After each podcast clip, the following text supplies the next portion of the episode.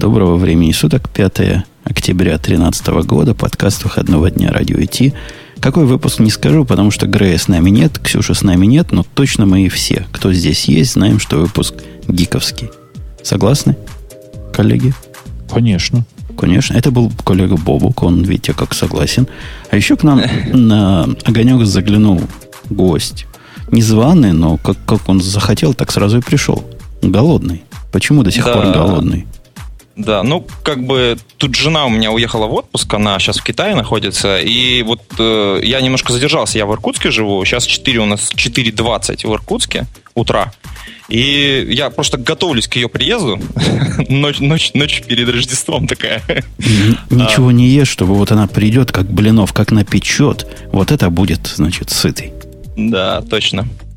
Точно. Выпуск у нас сегодня гиковский, ну, ты знал, куда приходил и подходишь. И сам виноват. И, под, да, и сам подходишь, виноват. да. А, Бобок, знал ли ты? Нет, ты не о знал. Чем? О всем. Это я пытаюсь, пытаюсь выбрать тему. Прямо пошел в первую тему. Ты, по-моему, рассказывал про карго культ программирования, да? Это ты нам докладывал в свое время. Ну, вполне возможно. Это же так давно было. Это было давно. У вас там в Иркутске как? Скарго культирует или, или нет? Ну, да, есть у нас. Э, у нас есть две, две большие карги. А, устоявшаяся какая-то традиция у нас есть одна, и вторая, по-моему, сейчас как раз набирает оборот. Я так подозреваю, тема как раз э, про TDD будет, и вот эта тема у нас тут муссируется усиленно, э, а я в своей команде от этого отбиваюсь. Э, погодите, погодите. Про TDD я как раз, как раз только несколько минут назад совершенно шикарный твит заретвитил. Это а, про, про то, что там в больницу увезли, да? Ну да, один пацан, это, это писал Комас. Один пацан начал везде лепить EDD с моками. Говорил, что нравится, удобно, качественно. Потом его в дурку забрали, конечно. Ну, там интонация же другая. Ну, потом его, ну, забрали в дурку, конечно. Ну да, неважно. В смысле, там акцент был в шутке по-другому расставлен. Э, и это, кстати, калька про чувака, который с, с айфона перешел на Android. Тоже в дурку забрали? Конечно. Конечно. Ну, он тоже рассказывал, что все хорошо, удобно, батарейка хорошо работает. Вот. Да. Так что? Я пытаюсь нас... Пытаешься, да, пытаешься По... рассказать про, кар... про карго-культ, а я ничего не понимаю в этой ссылке. То есть я ее открыл. Э, Не-не, это, это типа карго-культ, только другой. Как карго-культ, только другой oriented programming. Мы знаем про BDD, про OOP, про FP. Какой мы еще знаем? Про BD, BDD я уже говорил, да, TDD, BDD. Какие еще бывают буковки? Голодный. Слушай, Ой, слушай, там, Конечно. мне кажется, что-то дофига всего. Мне кажется, люб, любую, любую, любую направление можно превратить в карго-культ, ну, только если постараться. Там, например, там NoiseCoil, вот есть карго-культ, там люди прямо молятся на это.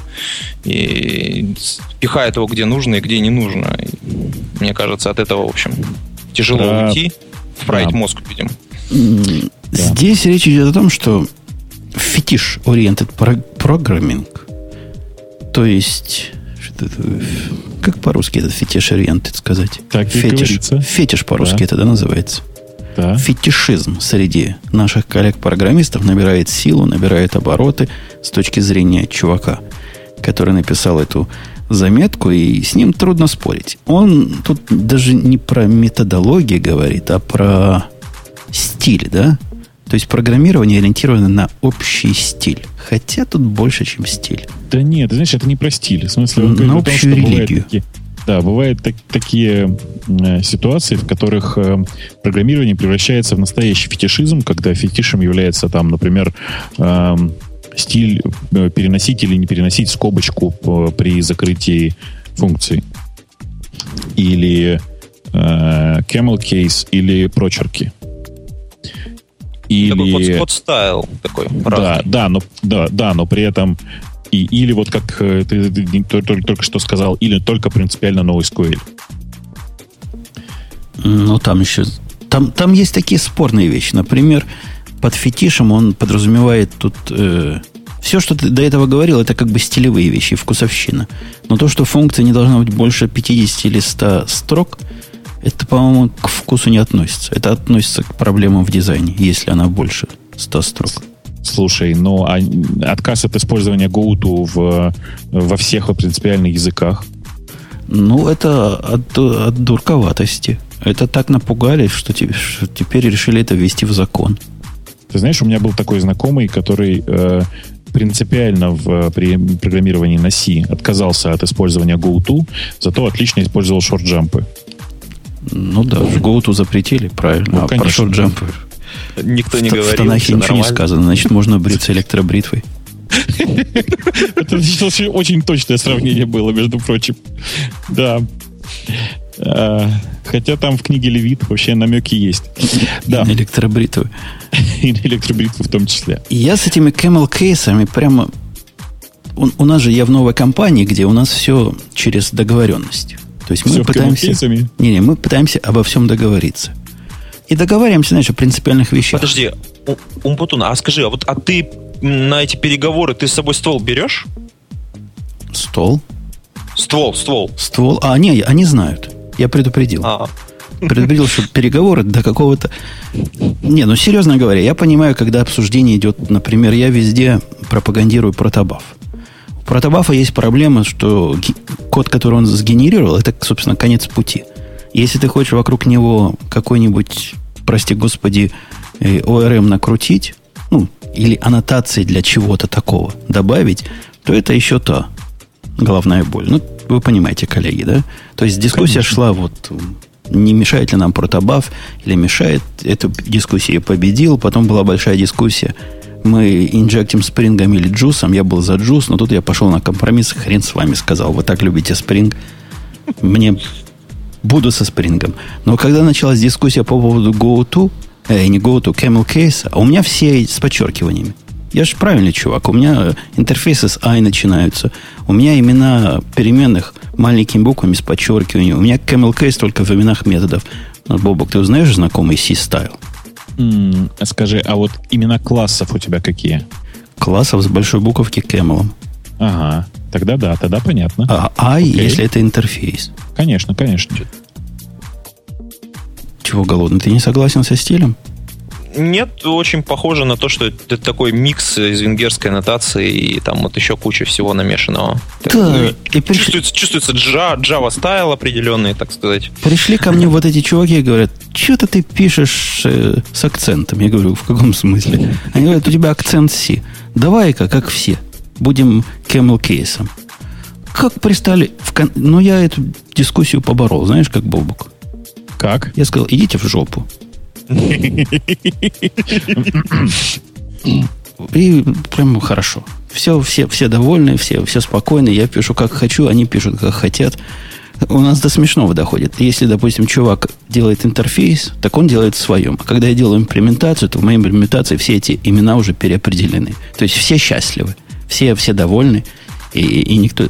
Но согласитесь, это какой-то бред. Навязывать всем кейсы навязывать всякие конвеншны, я, я сильно против этого. Особенно против форсирования вот этого всего в момент комита или в момент пуша или еще в момент чего-то.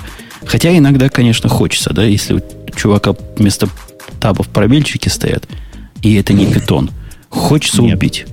Вместо пробельчиков табики. Ты что? И хочется убить, да, ты прав.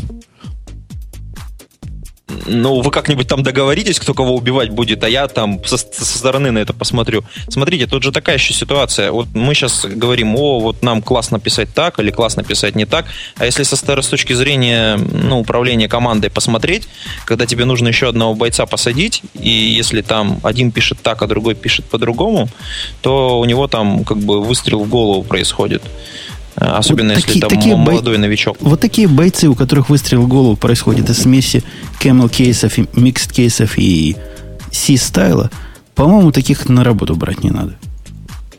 Конечно, просто договориться, что все нужно делать по, по PEP 8, даже если у тебя э, Java. И все, и все хорошо. И все, и все будут довольны.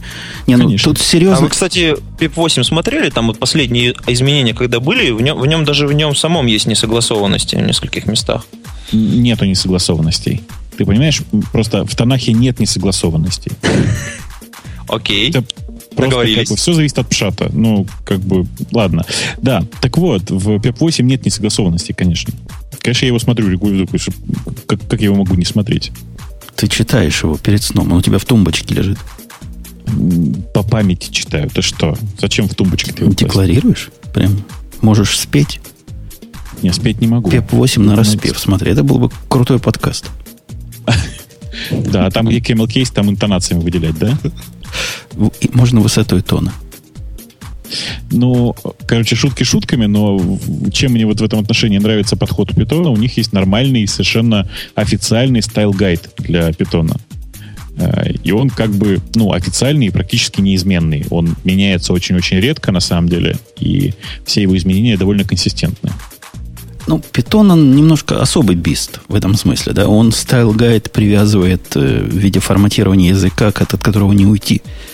И он не то что навязывает, но вот все эти подчеркивания, двойные подчеркивания, все это, это как бы часть экосистемы. Тут хочешь не хочешь, а придется крутиться в такой среде. Ну, пожалуй, да. Да. В, в более других языках оно, ты же понимаешь, оно бывает иначе. Поэтому Поэтому, поэтому.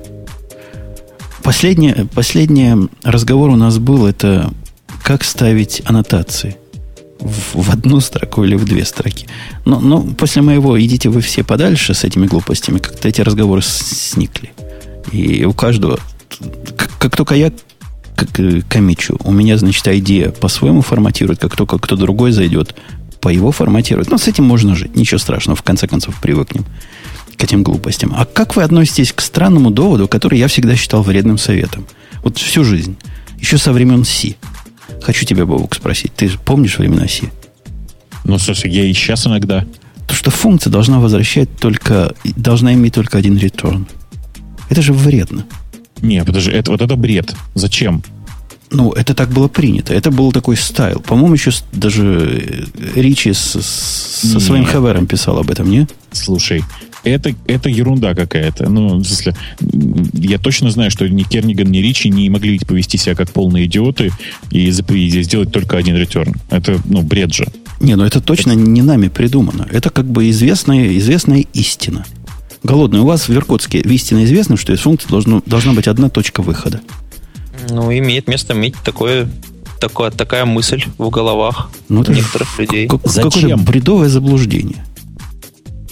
И, не, ну зачем понятно, да? Они говорят, легко понять, что ты вот вошел, вот тут вышел, никаких проблем. Ты... Это из тех времен, видимо, когда где вышел, было невозможно понять визуально, и у ну людей ну, да, были функции на 500 страниц. Там, да. Понятно, когда у тебя там функция там 50 строк, про которые мы тут и ранее упоминали, там, в общем, как бы понятно, она вся, вся на экране. Плюс-минус туда-сюда походить можно очень просто. Ну вот. А когда действительно очень куча go-to и такой фарш, код, код фарш, ну тогда да, тогда лучше бы, чтобы одно место было. Слушай, ты говоришь так фарш, как будто это что-то плохое. Ну, а что хорошего-то? А я говорю, надо делать реторн как, как можно раньше. Вот понял, что можно выйти, там и выходи. И не морочь голову всем остальным. Вы видели, как вот эти умники, которые, которые придерживаются парадигмы одна точка выхода, пытаются выйти там цикл какой-то, там они брейки-брейки, перемены. Им всего лишь надо было реторн сделать. Они прямо накрутили целую машину состояния, чтобы в конце понять и выйти. И вот выйти, ничего не сделав. Ну, вы могли это сделать 15 строчек выше. Господи. Слушай, это, ну, у нас в PEP8 ничего про один ретерн не сказано, поэтому у меня все хорошо. Я же повторяю еще раз, на самом деле PEP8 нужно использовать всегда, кроме случаев, если у тебя Lisp ну, с Lisp там просто чуть сложнее получается, понимаешь? А, в смысле, ну, мало есть поводов для того, чтобы не следовать Танаху в данном случае. А, возвращаясь, на самом деле, э, если вернуться к истории про фетиши, про, про, про фетиши, как правильно говорить по-русски, в э, программировании и вообще во всем, что связано с технологиями, то понятно же, откуда они все берутся. От того, что есть люди, которым принципиально удобно находиться в позиции А и не принимать позицию Б. Ну, типичная история — это э, давайте всю команду, если всю команду разработчиков пересадим на Emacs, потому что я написал отличную совершенно функцию, которая форматирует весь код. У нас так было однажды, где-то лет 12, наверное, назад. И человек искренне уверял всех, что проще всех пересадить на Emacs, зато у всех будет код одинаково отформатирован. Красиво же? В этом это... случае все еще круче. Давайте всех пересадим на ID, потому что у него дефолтный стиль, как тебе нравится. Я правильно понимаю? Не, он не дефолтный. Я его взлелеял и всхолил уже не помню когда. Ну, окей, тем и Я даже не знаю, как его теперь поменять и сохранить. Это так давно было. Ну вот, понимаешь, Поэтому она спаси, спаси и сохрани его на всякий случай. Э, я не очень понимаю, что у тебя вдруг эта тема оказалась в качестве первой, но кажется, она какая-то скучная, нет? Ну, Давай что-нибудь зажигательное. Для завязки, для завязки. Вот у нее, Окей, например, завязались. у нее, например, есть пункт фетиша SQL против новой SQL который позволит нам перейти на нечто более интересное. Потому что вот этот вопрос, быть или не быть, SQL или NoSQL, мы тут давно, давно, но подождем. Подождем, потому что вышла глава 15. И любишь ты голодный главу, как люблю и я? Нет, к сожалению, она меня не застала. Как она тебе? Она прямо сейчас есть. Это не для старперов. Ты на что намекаешь? Не-не-не, ну в смысле, как бы я вот... Э, я же не, сказал Apache Commons. Нет, я сказал Guava. Нет, не используй пока. Бобок к тебе этот вопрос вообще как-то ну, прилагается? Ну, я же на Java практически не пишу. Больше того, я сейчас пытаюсь понять, что там нового в, в Guave. Я ее видел последний раз руками, что называется, два года назад. А, и сейчас пытаюсь понять, что же там такого красивого. Она не... Ага, на самом деле, я так понимаю, что они в первую очередь накрутили еще синтаксического сахара, да? Вся Guava, по большому да. счету, это немножко синтаксического сахара, немножко функционального сахара и немножко смеси всего этого вместе. Ну, то есть, на самом деле, 15-й релиз отличается практически ничем. То есть, я сейчас вот смотрю и понимаю, что... Не, ну, ну погоди, ты, ты вот эти первый у них пункт чувака, который это описывает, я с ним согласен. Они добавили escapers как built-in functionality. Ты escaper, escaper эти делал сам? Ты, Конечно. Все ну, делают их сами, конечно. правильно? Конечно. Ну, Нет, они понятно сделали понятные эскейперы. Для тех, кто ленится перейти по ссылке и почитать, ну, это такой, такая понятная совершенно функция, которая, э, давайте скажем, экранирует, например, слыши в э, типа там в строке, в HTML, ну, в HTML. Когда ты пихаешь туда строку, и она ее автоматически эскейпит. В URL. Ну, и, и, и, и, там на самом деле их э, раз, два, три. HTML, XML и URL, да. То есть такие банальные дефолтные скейперы. Ну, то есть удивительно, э, зачем понадобилась Guava для этого. Ну, это можно сделать разными другими партизанскими способами в любимом нами с голодным языком, языке. Например, URL энкодер, URL декодер во все стороны. Но как-то для всего делается по-своему. То есть ты, ты же понимаешь, Бобок, для мейла надо по-своему это делать, для URL по-своему, для HTML в зависимости вообще от способа обработки хотелось бы весь этот цирк и, и зоопарк свести к общему знаменателю через что-то. А, и вот они позволяют, во-первых, дают дефолт, дефолтные три штуки. По-моему, там четвертый еще где-то был, я в документации видел, не помню про что. А во-вторых, ты можешь свои построить в таком функциональном да, стиле давай. практически. Я вот, я вот смотрю, да, в таком, знаешь, в декларативном, я бы сказал. Ну да, ну да. Да, Это типа... Билдер и добавляешь, добавит описательный, действительно описательный стиль. Ну, настоящий декларативный стиль, да, очень мило, кстати, очень мило. В смысле, действительно... Такая хорошая фабричка. Да, это просто, короче, такая приятная, готовая фабрика. Ну, это не совсем, ну это да. Это не фабрика, Наверное... называется Fluent Interface. Голодный, тебе это знать положено, ты же... Я ну, пробил, это про... и пытался сказать, прошу прощения. Да. Что это не шаблоны, про шаблоны читал. Э, добавили они замечательную штуку System Property и нам, но даже странно, что до сих пор ее не было. Ну, то есть, когда берешь System Property, надо знать эту таинственную строчку, чего ты берешь. Теперь знать не надо, они тебе сами все это парсят и строят и нам, в котором все это можно, ну, в котором не ошибешься. То есть, получается... А пример ком... какой-нибудь. Ну, там, System Property, точка, э, Java Home, точка Home, точка, а, я не знаю, M2. Не, не, там, не java.home, да, и просто знать, что нужно взять Java прочерк home и большими буквами. Я правильно понял? Не, неправильно понял. Потому а что как? ни ID, ни Eclipse тебе не может подсказать ничего, если тебе надо строчку ввести. Я, я не подозреваю, я знаю, что идея умная, и она подсказывает про property.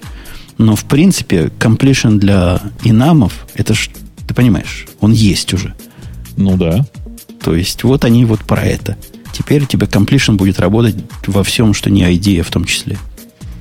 Понял? А, ну то есть это как бы, это такая, простите, смотрите, это, это же бред какой-то. То есть написать отдельную специальную библиотеку для того, что, тупо для того, чтобы в, любой, в любом IDE нормально комплитить, да? Но вообще это в современности считается передовой подход. Если ты посмотришь на свежие версии AWS SDK, у них есть там перемены EQ. Ну, чтобы EQ, там LT, LG, чтобы тебе это все не помнить, и не делают тебе и нам специальный. Понимаешь? Чтобы ты Но... не ну. ошибся, когда в кавычки берешь. Это правильно, потому что люди, они свойственны ошибаться. Слушай, ну это все равно бред, прости меня. Ну, нет, чтобы просто нормальные... Include define в константе, да? А, сам понял, что сказал? Ну, смысл-то я донес. Ты догадался, что, что я пытался сказать. Define там true равняется 1, false равняется 0. Там Java Home равняется System Property, бла-бла-бла. Я надеюсь, что у вас всех покажется, потому что у меня показывается. Вот это просто картинка, которая как бы дает смысл всей, всему, что ты сейчас описываешь. Эм, да. Ты, ты как-то не любишь нас, джавистов. Я... Мы джависты ленивые. Нет, я, я не джавистов не люблю. Просто у вас действительно напоминает все, как бы, ну, аккуратно сейчас скажу, велосипед и костыли. Ну, просто, короче, ну, в смысле, сделать специальную библиотеку, в которой от, отдельно нарисовать, значит, отдельно стоящие инамы, вместо того, чтобы нормально разворачивать в IDE все, что Java. точка. Так они не умеют. Как они могут? Как Google может повлиять на твою IT? Как?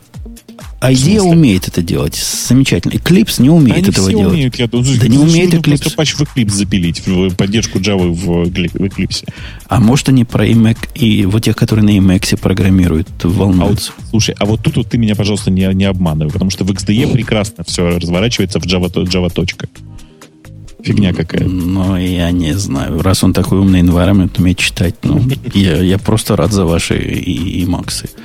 Э, вопрос. Не вопрос. Следующий ответ. Они добавили eviction queue и victim queue, который наверняка ты тоже, Бобок, за, закритикуешь, потому что реализуется оно при помощи трех, может, четырех строк поверх любого queue.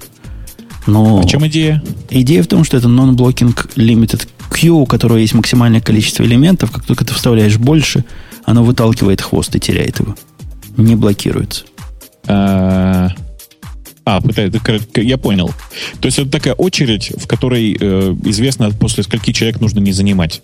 Да? да, потому что все равно, все равно результата не будет. Именно так. Ну, частый use case. Удивительно, что такой Q, вида Q просто нет э, в стандартной библиотеке. И мне кажется, очень здравая идея добавить его, чтобы каждый не делал велосипед по своему собственному почину. А... Слушайте, ладно. ну, что-то как-то... Вообще да. простая же штука, то есть как бы постоянно вот ее все делают. Как-то очень действительно странно, что ее не было. Но я вот сейчас вспоминаю, что всегда через какую-нибудь отдельную переменную это все делалось, заворачивалось внутрь, сверху делался интерфейсик. Вопрос у меня другой. Вот смотрите, вот эта вот штучка появилась, и фактически хвост мы там, да, отстреливаем, а он же не генерирует вот эту очередь, не генерирует ни одного события, а то, что ну, как бы у нас э, произошло переполнение. Это вот некрасиво.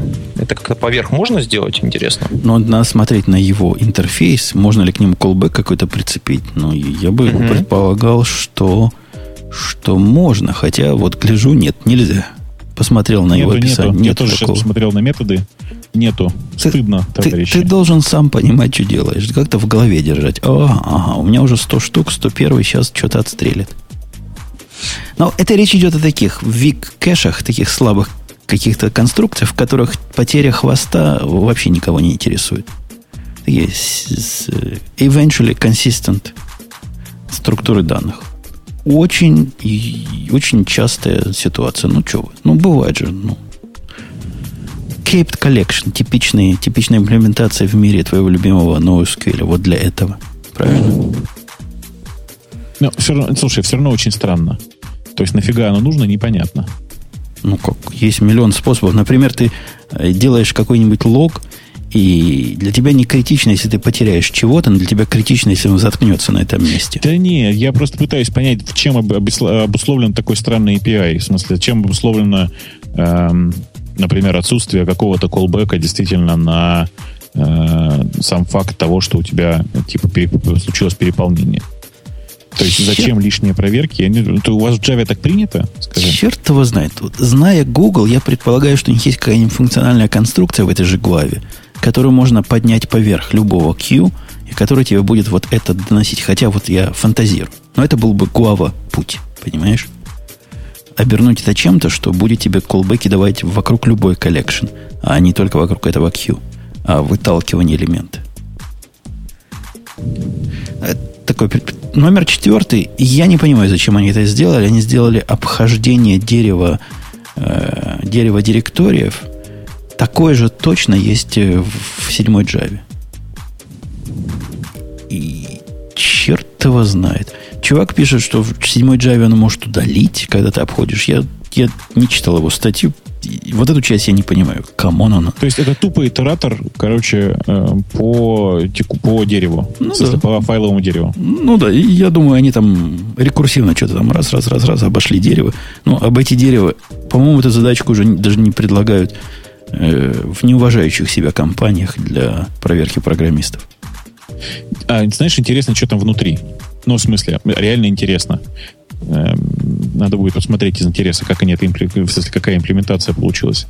Потому что... А, ну понятно, короче.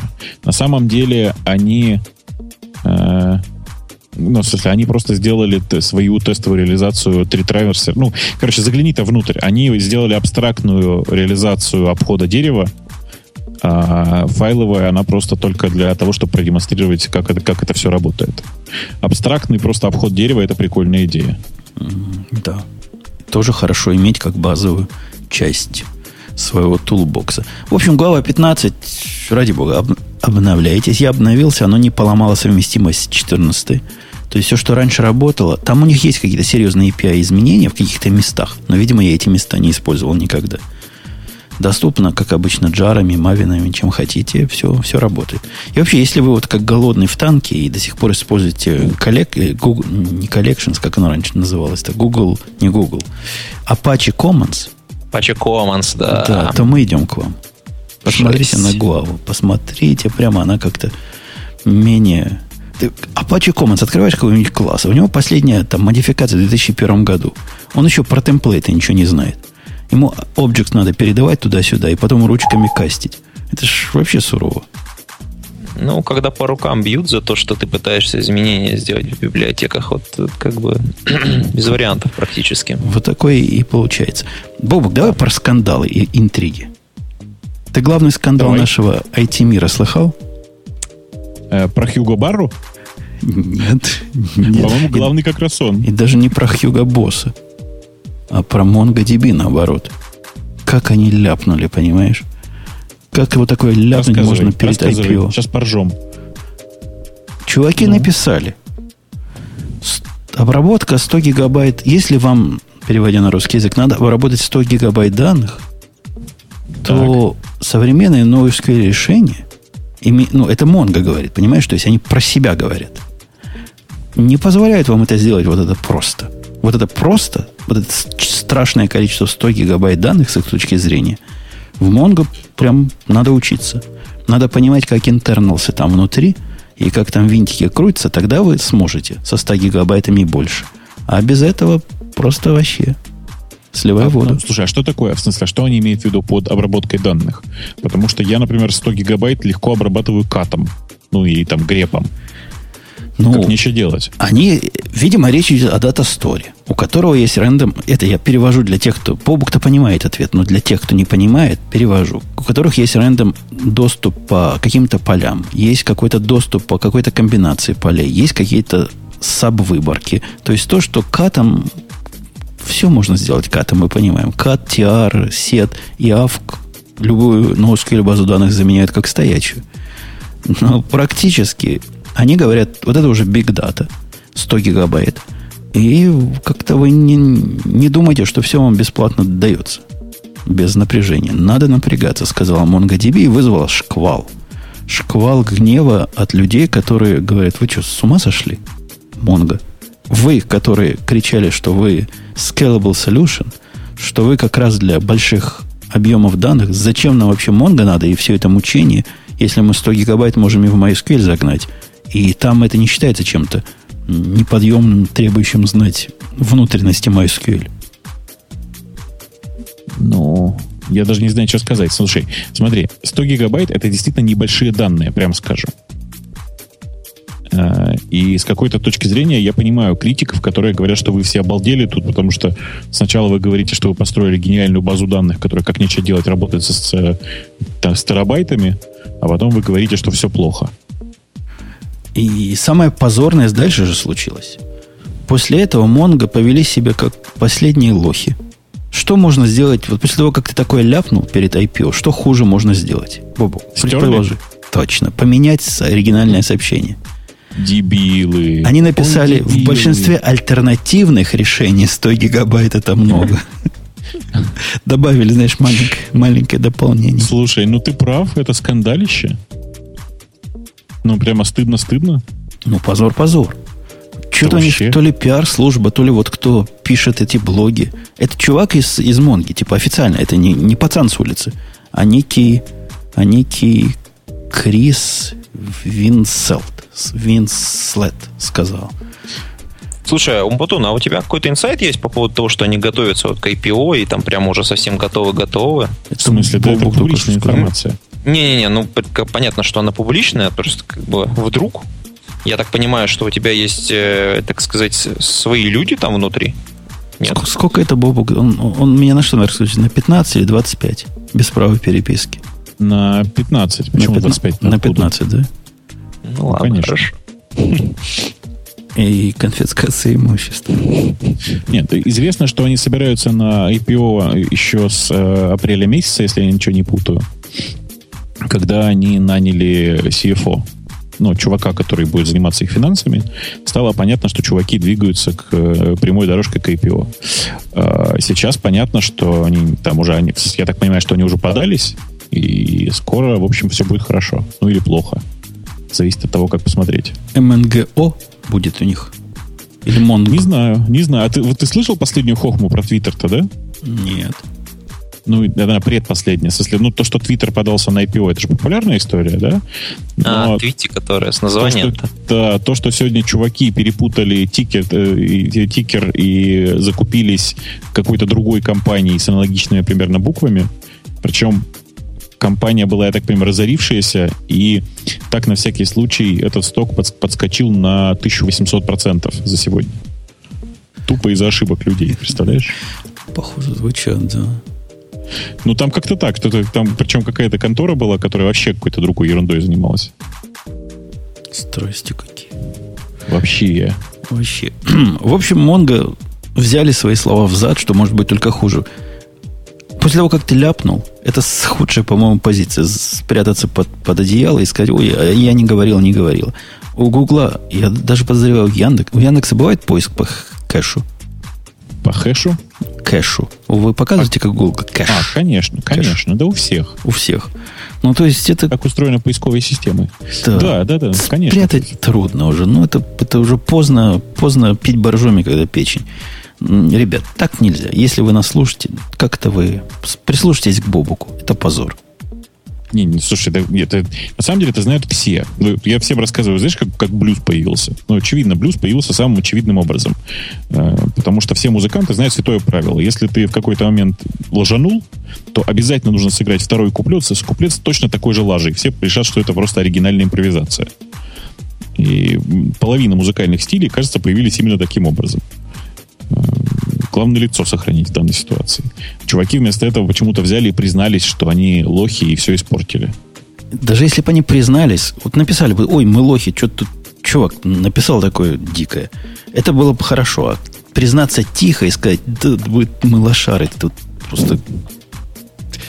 Это ужас какой-то. Как таким людям теперь доверять? Ну как? Как? Как? Как, Боб, доверять таким людям? Вот ты видел, да что... Не надо доверять, все хорошо. Что творится с э, с отходом. наблюдается сейчас какой-то, не знаю, следишь, следите ли вы, коллеги, за этой движухой, но наблюдается откат. Вот явный NoSQL откат пошел. Судя по публикациям, по популярным. А Они, видимо, всегда были. Откатывают те, кто против NoSQL, откатывают всем остальным. И говорят, вы потратили наши пять лет. Последние пять лет был уход в тупик со всем вашим NoSQL движением. Эм, скажи, скажи, пожалуйста, ты просто вот сейчас, прежде чем мы пойдем туда в обсуждение, ты сам ты к этому как относишься? Вообще я их частично понимаю. Вот ты удивишься. Ты знаешь, как я люблю Монгу? Ты знаешь, как я люблю... Любите ли вы Монгу, как люблю и я, Структуры управления данными, системы управления данными, которые позволяют не заботиться о вот этих геморройных майскелевских прибабахах. Как тебе расшардить это, как тебе это сделать э, высокодоступно. Ну, все вот это. Вообще, я человек, сидящий на двух стульях. У меня внутри дата-центров бежит Монго на минимальном а кластере из трех.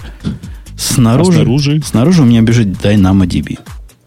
А, И я бы все на, на Динамо поставил бы, честно говоря, но по, по определенным причинам мне необходима часть данных очень секретно хранить внутри дата-центра с адресом, помните, да? С, да. с, с адресом наведения ракеты и все такое. То есть вот это моя, мой выбор. И я очень-очень близко в последнее время, ну вот вообще близко, понимаешь, не вот как ведущий радио идти, а как высокий, сильно работаю с Динамо. Слушай, Динамо требует... Динамо это очень геморройная хрень. Подожди, но ты же при этом говоришь, что ты бы все на Динамо перевел. Она, она геморройная, но все остальное, похоже, еще хуже.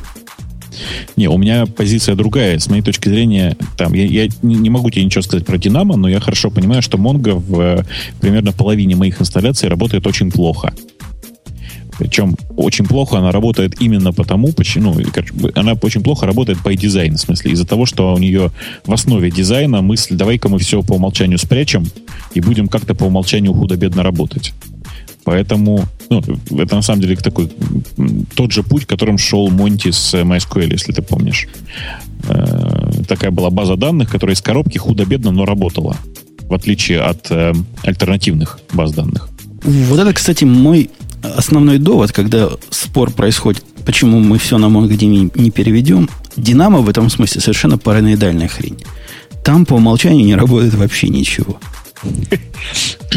Не, ну, вот ну... я слушаю, вот я слушаю вас и, и понимаю, что вот несколько лет назад, когда вот, э, вот эта истерия вокруг Монги началась, и когда я попробовал один раз в одном проекте его использовать и назад откатился, я поступил совершенно верно, и теперь у меня ни в одном проекте нет Монги.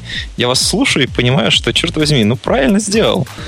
Сейчас ты знаешь, геморрой, да ерунду геморрой. ты говоришь. Вот я тебе... Мы, с чего нормальные люди, которые не фетишисты, идут на Монгу? Нормальный человек, видя меня, увидел проект на работе, где пытаются в MySQL, а потом решили, что MySQL не тянет в Postgres, запихнуть, в, они каждый день получают примерно 700 миллионов записей. Причем записи не, нерегулярные. Ну, то бишь, они не, скимались. Там есть некоторые поля, которые есть всегда, но в основном они разненькие немножко. И вот эти записи они засовывали в MySQL. Бог, представь, 700 миллионов в день в MySQL. При этом они даже пытались это между дата-центрами синхронизировать. Слушай, а что они потом с этими данными делают? Зачем им в MySQL их писать? Им надо делать всякие выборки из этих данных, всякие отчеты строить, такие бизнесы, самари строить. В общем, всякие а, глупости окей, надо строить. Так, понятно. И вот они вот это все делали. И люди, которые до меня не знали вообще слово NoSQL, просто не знали, понимаешь? Угу. Они пришли к выводу, что эта задача не решается современными техническими средствами. И, в общем-то, были правы. Ну, то есть она задешево не решается. Наверное, за дорого можно купить чего-то и как-то решить, но за обозримые деньги не решается. Вот реальный случай, где мы пользуем Динамо.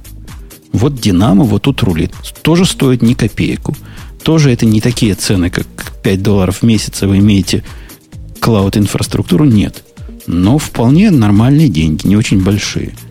Ну, когда ты, допустим, делаешь...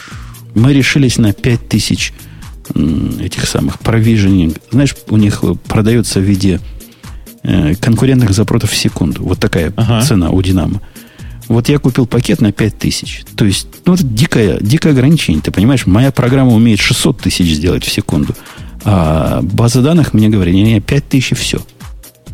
Но, тем не менее, нормально. Я могу их в какой-то разумный срок загрузить. Ну, хватает. Стоит это, если оно все время работает, все эти 5000 все время мне доступны, чего мне не надо. Мне их надо на 6 часов в день. Вот если бы все время были доступны, стоило бы 60 баксов в месяц. Ага. Ну, это нормальная цена, правильно, на 5 тысяч. Ну, То есть я могу 10 сделать да. и 50 могу сделать. Все равно окажется адекватная цена. Но Динамо, дорогие мои слушатели, это огромный геморрой. Вот если вы думаете, что для того, чтобы работать эффективно с MySQL, надо знать внутренности, так вы просто не представляете, сколько надо представлять странного, чтобы эффективно работать с Динамо. Ага. Да, давайте я вам пример простой приведу, чтобы вы поняли, Давай. о чем я говорю. Представь себе какой-нибудь там, э, какой-нибудь, ну, конкретно, таблицу, в которой трейды хранятся, да, трейдс. Сейчас, секунду, подожди. Вот прежде чем мы пойдем чуть дальше в твоем э, объяснении, так, чуваки, я вас очень прошу, не спойлерите в чате результатами бокса. Я вас убью потом. Подожди, ты же просил, чтобы они писали тебе результаты. Рассказывали, ну, как бокс. А блин. А теперь ты передумал. Думаешь, у нас увлекательный, увлекательный разговор. Если бы был скучняк, я бы успевал еще в чат смотреть. Так вот, возвращайся, да, давай. Так вот, у тебя есть такая система, где необходим... Каждый день приходят в конце дня трейды со всего мира. Какое-то угу. количество. Ты их как-то муссируешь, муссируешь, строишь из них нечто. Есть у них в, в бизнес-мире такая концепция свечей. Видел, да, такие графики, где свечками да, да, нарисованы? Да, конечно, конечно. Ты строишь свечки, и в результате у тебя из неизвестно какого количества данных получается вполне адекватное количество свечек. Свечки ты загоняешь в динамо. Там свечки пятиминутные, минутные, там 10, какие надо, ага. любые, разные. И потом ты к этому хочешь доступаться. То есть загонять проблемы нет, загоняй ради бога чего угодно. А вот доступаться. Вот представь себе, тебе необходимо доступаться к данным, такие требования. Пользователь хочет брать данные за день, то есть всегда ему интересно за какой-то конкретный день для какого-то конкретного символа начинается с такого-то времени по такое-то время. Вот один пользователь такой. Типичный, да, запрос? Ну, на... да. Ну. Другой пользователь хочет взять все данные за этот день, вне зависимости от символа. Третий хочет взять все данные вне зависимости от символа, но за какой-то период времени. Так? Ага. А есть еще четвертый отщепенец. Он говорит, мне все данные не нужны, мне нужна только последняя цена какой-то конкретной бумаги вот за этот день все, что я говорю, вообще не вызывает никакого напряжения, как это сделать в, в SQL мире. Ну, вообще, правильно? Непонятно, что я вас спрашиваю. Ну, в SQL мире все, все, все совершенно понятно, и понятно, как, как данные лежат, и понятно, как с ним к ним доступаться. Ну. А вот теперь, а теперь представьте себя процессом. Представьте, что вам вот эти требования надо э, удовлетворить в Динамо. В Динамо, я вам скажу, у них же концепция какая? Любой поиск может происходить по двум индексам. Первый индекс это хэш-ки, который обязательно должен быть, и без него никакого поиска быть не может.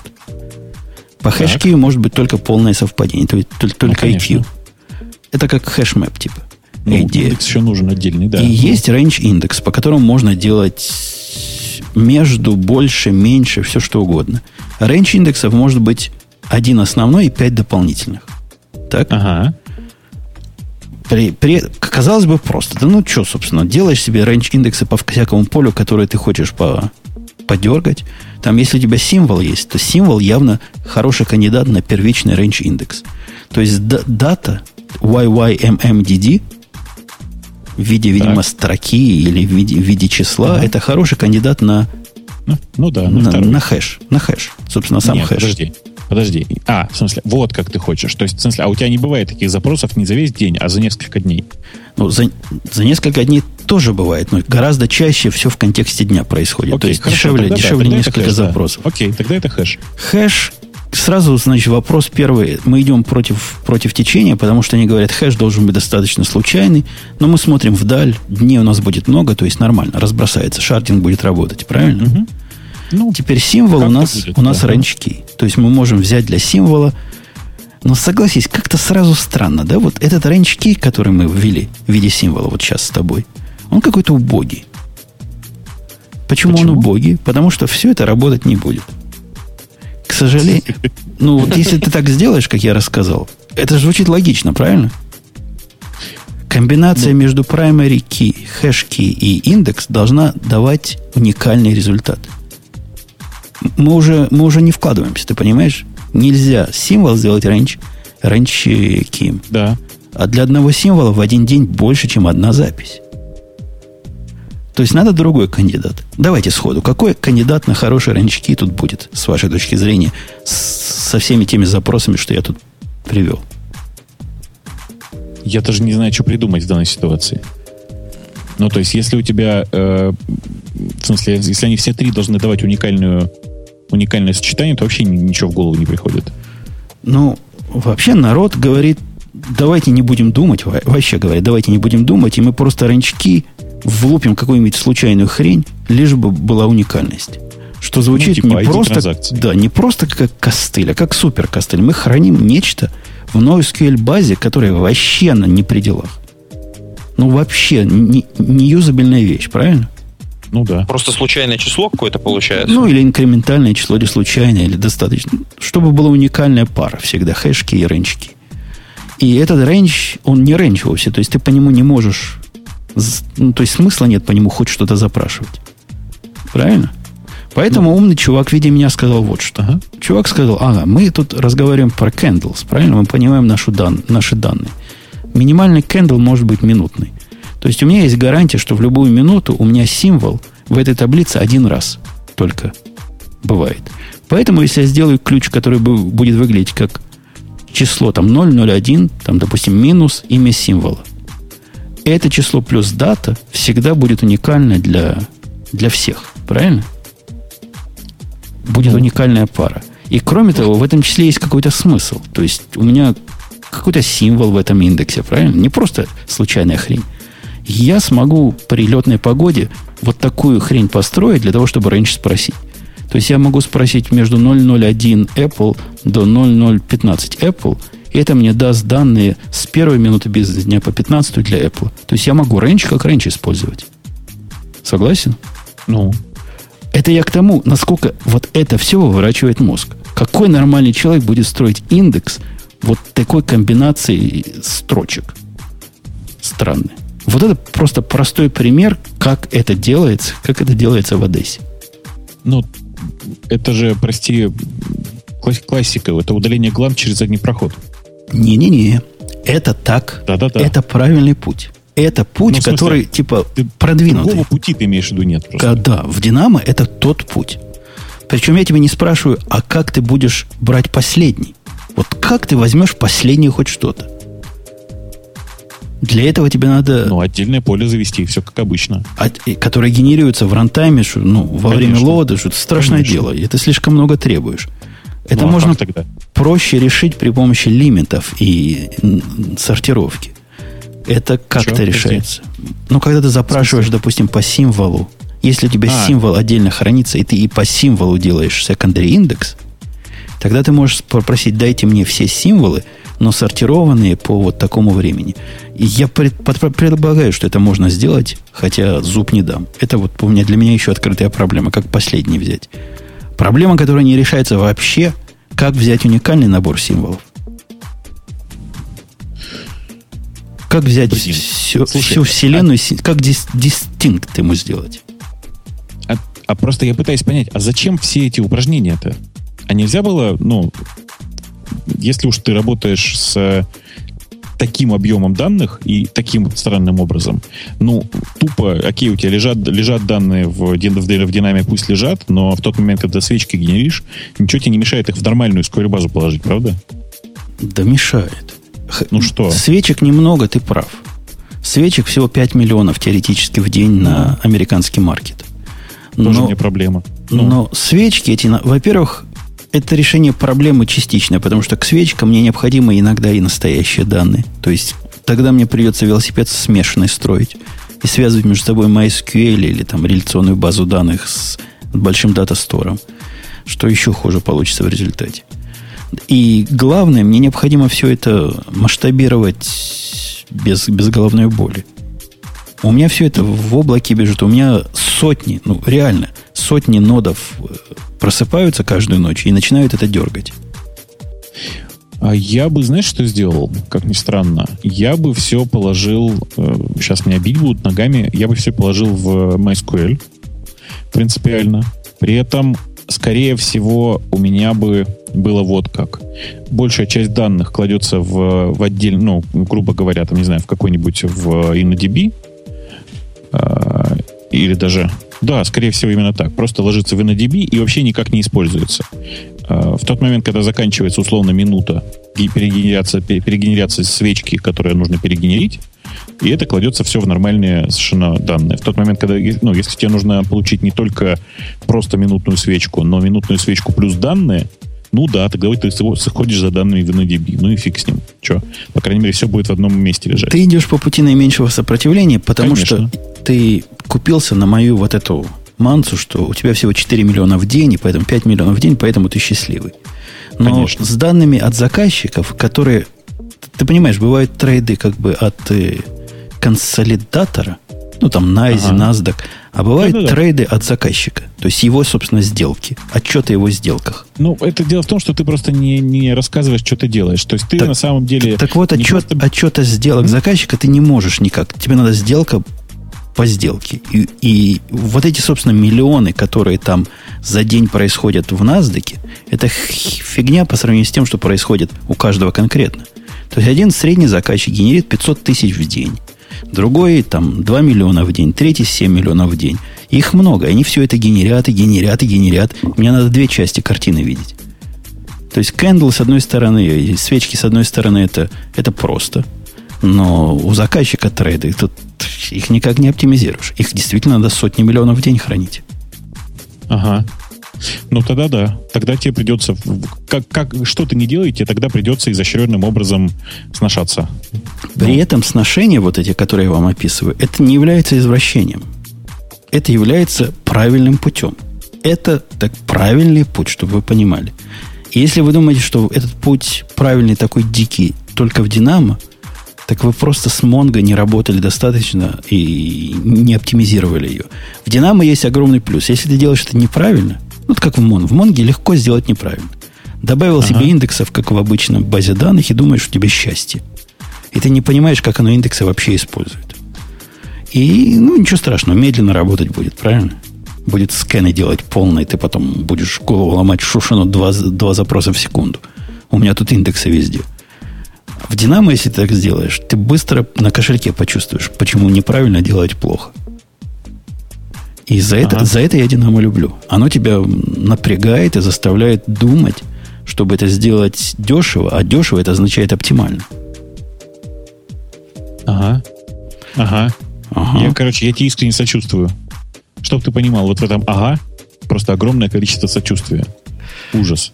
Ужас. Трудно нам жить. Трудно нам жить. Но тем не менее. Это, это еще тот, тот, дорогие мои слушатели, геморрой. То, о чем вы забыли давно, например, делать запросы к базе данных на уровне аппликации, на уровне приложения, кешировать данные, чтобы второй раз туда не ходить, второй раз не вставать.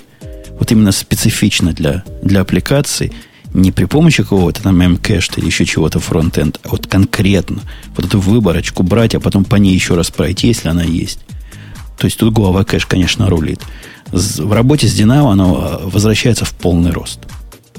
То есть сильно-сильно программист должен напрягаться, чтобы к этому, ко всему эффективно доступаться. Ох. Блин, а, скажи, пожалуйста, а у нас с тобой нет никаких интересных тем на сегодня? Потому что я понял, что у нас все темы сегодня про извращение. Прямо ну вот Google знаю. на это спонсор, посмотрел. Спонсор сегодняшнего выпуска первый извращенческий завод города Москвы. Так и это я к чему все клонил. Google на это тоже смотрит, как и мы с тобой смотрим. И думает, пять лет впустую. Не туда, не туда пошла наша промышленность. И они устраивают ре, ренессанс э, реляционным, ну, похожим на реляционные базы данных. SQL F1 проект. Слушай, она, по-моему, не реляционная. По-моему, что-то я про это уже читал. Ну, она SQL, она не, не реляционная, она как да, смесь да, между SQL и NoSQL. Нет, по-моему, она не реляционная, но с доступом э, на, с SQL подобным языком. Правда же? они концентрируются на другой проблеме. Вот то, что я описал, это как бы малая часть по сравнению с тем, какая, какой геморрой, какая головная боль и боль во всех местах, чреслах и членах наступает, когда ты начинаешь заниматься эвенчуальной консистентностью в традиционной, ага. в традиционной NoSQL базе данных. Вот на это Google в основном типа намекают. Говорят, мы тут удивляемся, но оказалось, программисты тратят кучу времени, чтобы вот эти проблемы обойти. Каждый пишет свой велосипед, потому что эвенчуальная консистентность им плохо подходит. Ну, потому что вообще э, это же понятная проблема. Eventual consistency вообще не про людей. Она ну, не про... Она недоступна для понимания среднестатистическим программистам. Поэтому понятно, почему э, программистам не очень удобно держать эту, эту концепцию в голове. Ты вообще, ты помнишь, что мы ни разу в, в эфире не обсуждали, что такое на самом деле вот это eventual consistency? Обсуждали, обсуждали. Про кап-теорему сколько говорили, ну что Слушай, мы так как-то про это говорили. Ну окей, ладно, да. Давай допустим, что давай предположим, давай, ты можешь устроить сейчас опрос, спросить, какое количество людей у нас в чате понимает, что такое eventual consistency. Хороший вопрос. Если вы понимаете, что такое eventual consistency, вам палец вверх. А если вы наоборот, то палец вниз и не стесняйтесь признаться. Я думаю, они все равно будут стесняться. Так вот, кстати, в моих, я вам про эту консистентность не жалуюсь, не плачу, потому что для меня это, у меня же batch процессинг, понимаете? Мне эта консистентность абсолютно пополам. Мне эвенчуальная консистентность всего лишь означает, что в два раза дешевле мои запросы стоят. И подходит. Ага. То есть записи конкурентные с, с чтением у меня нет, поэтому я вот тот самый, для которых eventual consistency подходит. Самое оно. Ну, у тебя вообще, насколько я понимаю, в твоей текущей ситуации запись на, на порядок более частая процедура, чем чтение. Нет. Нет? Это зависит от интенсивности анализов.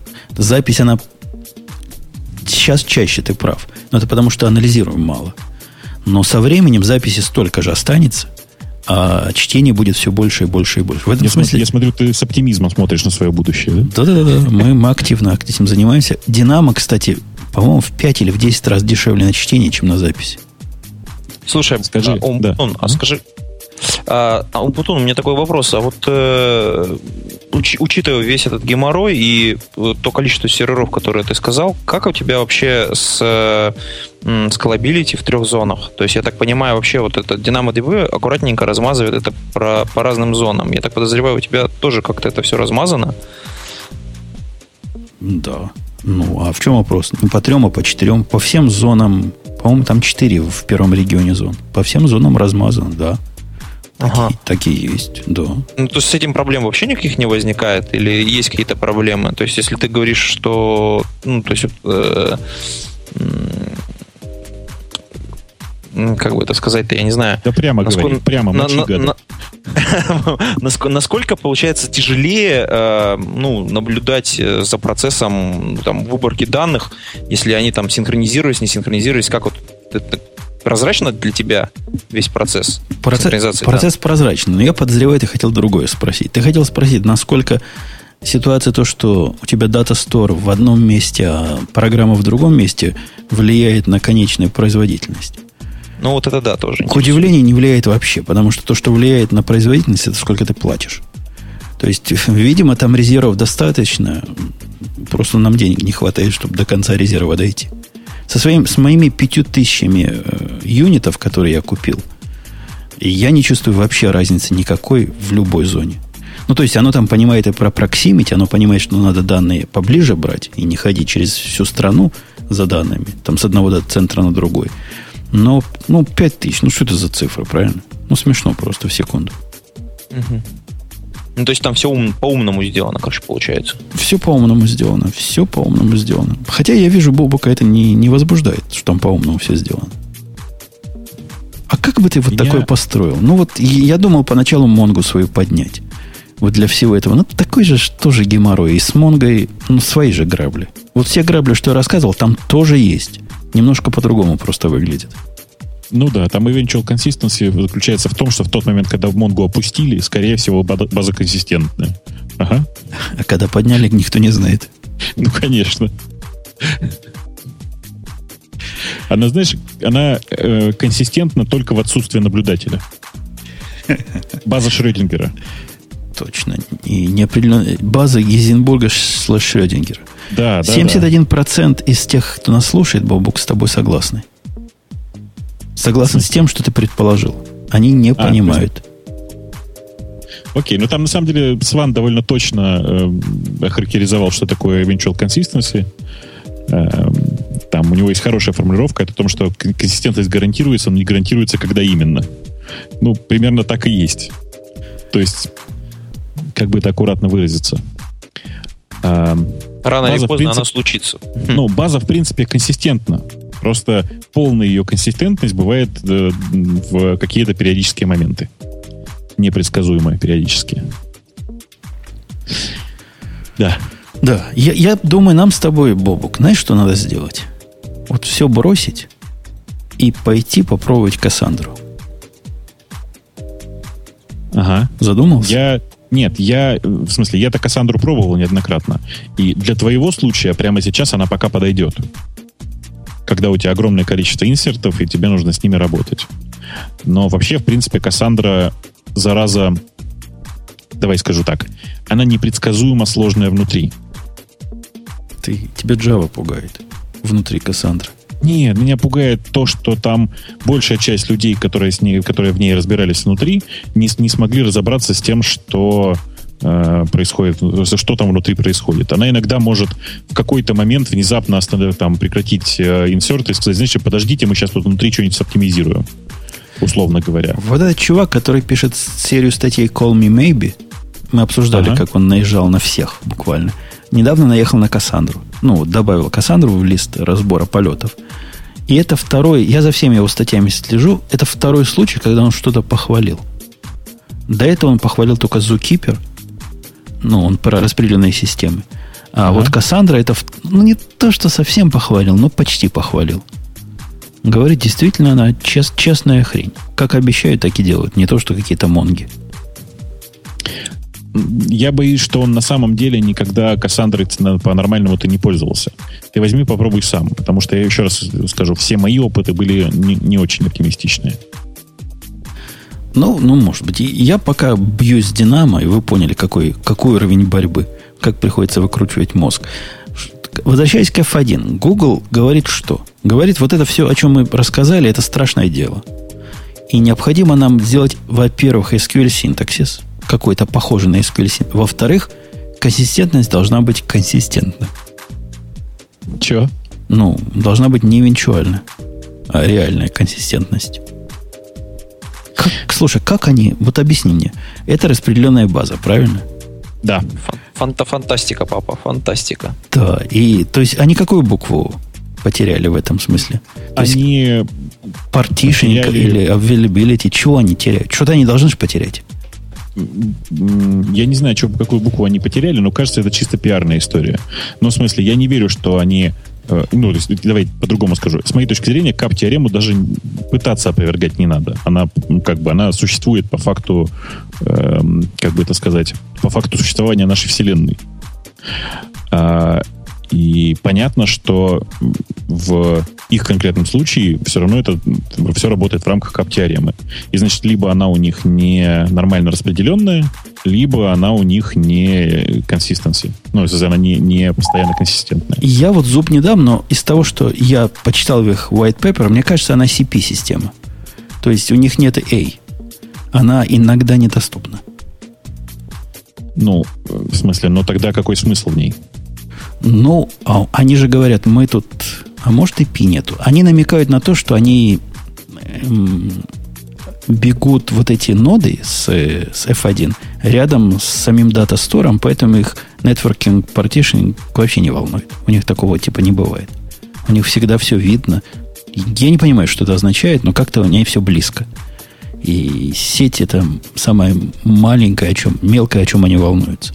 Может, они тогда не P. Трудно сказать. То ли A. На A намекает то, что они говорят, в некоторых случаях latency может достигать больших значений.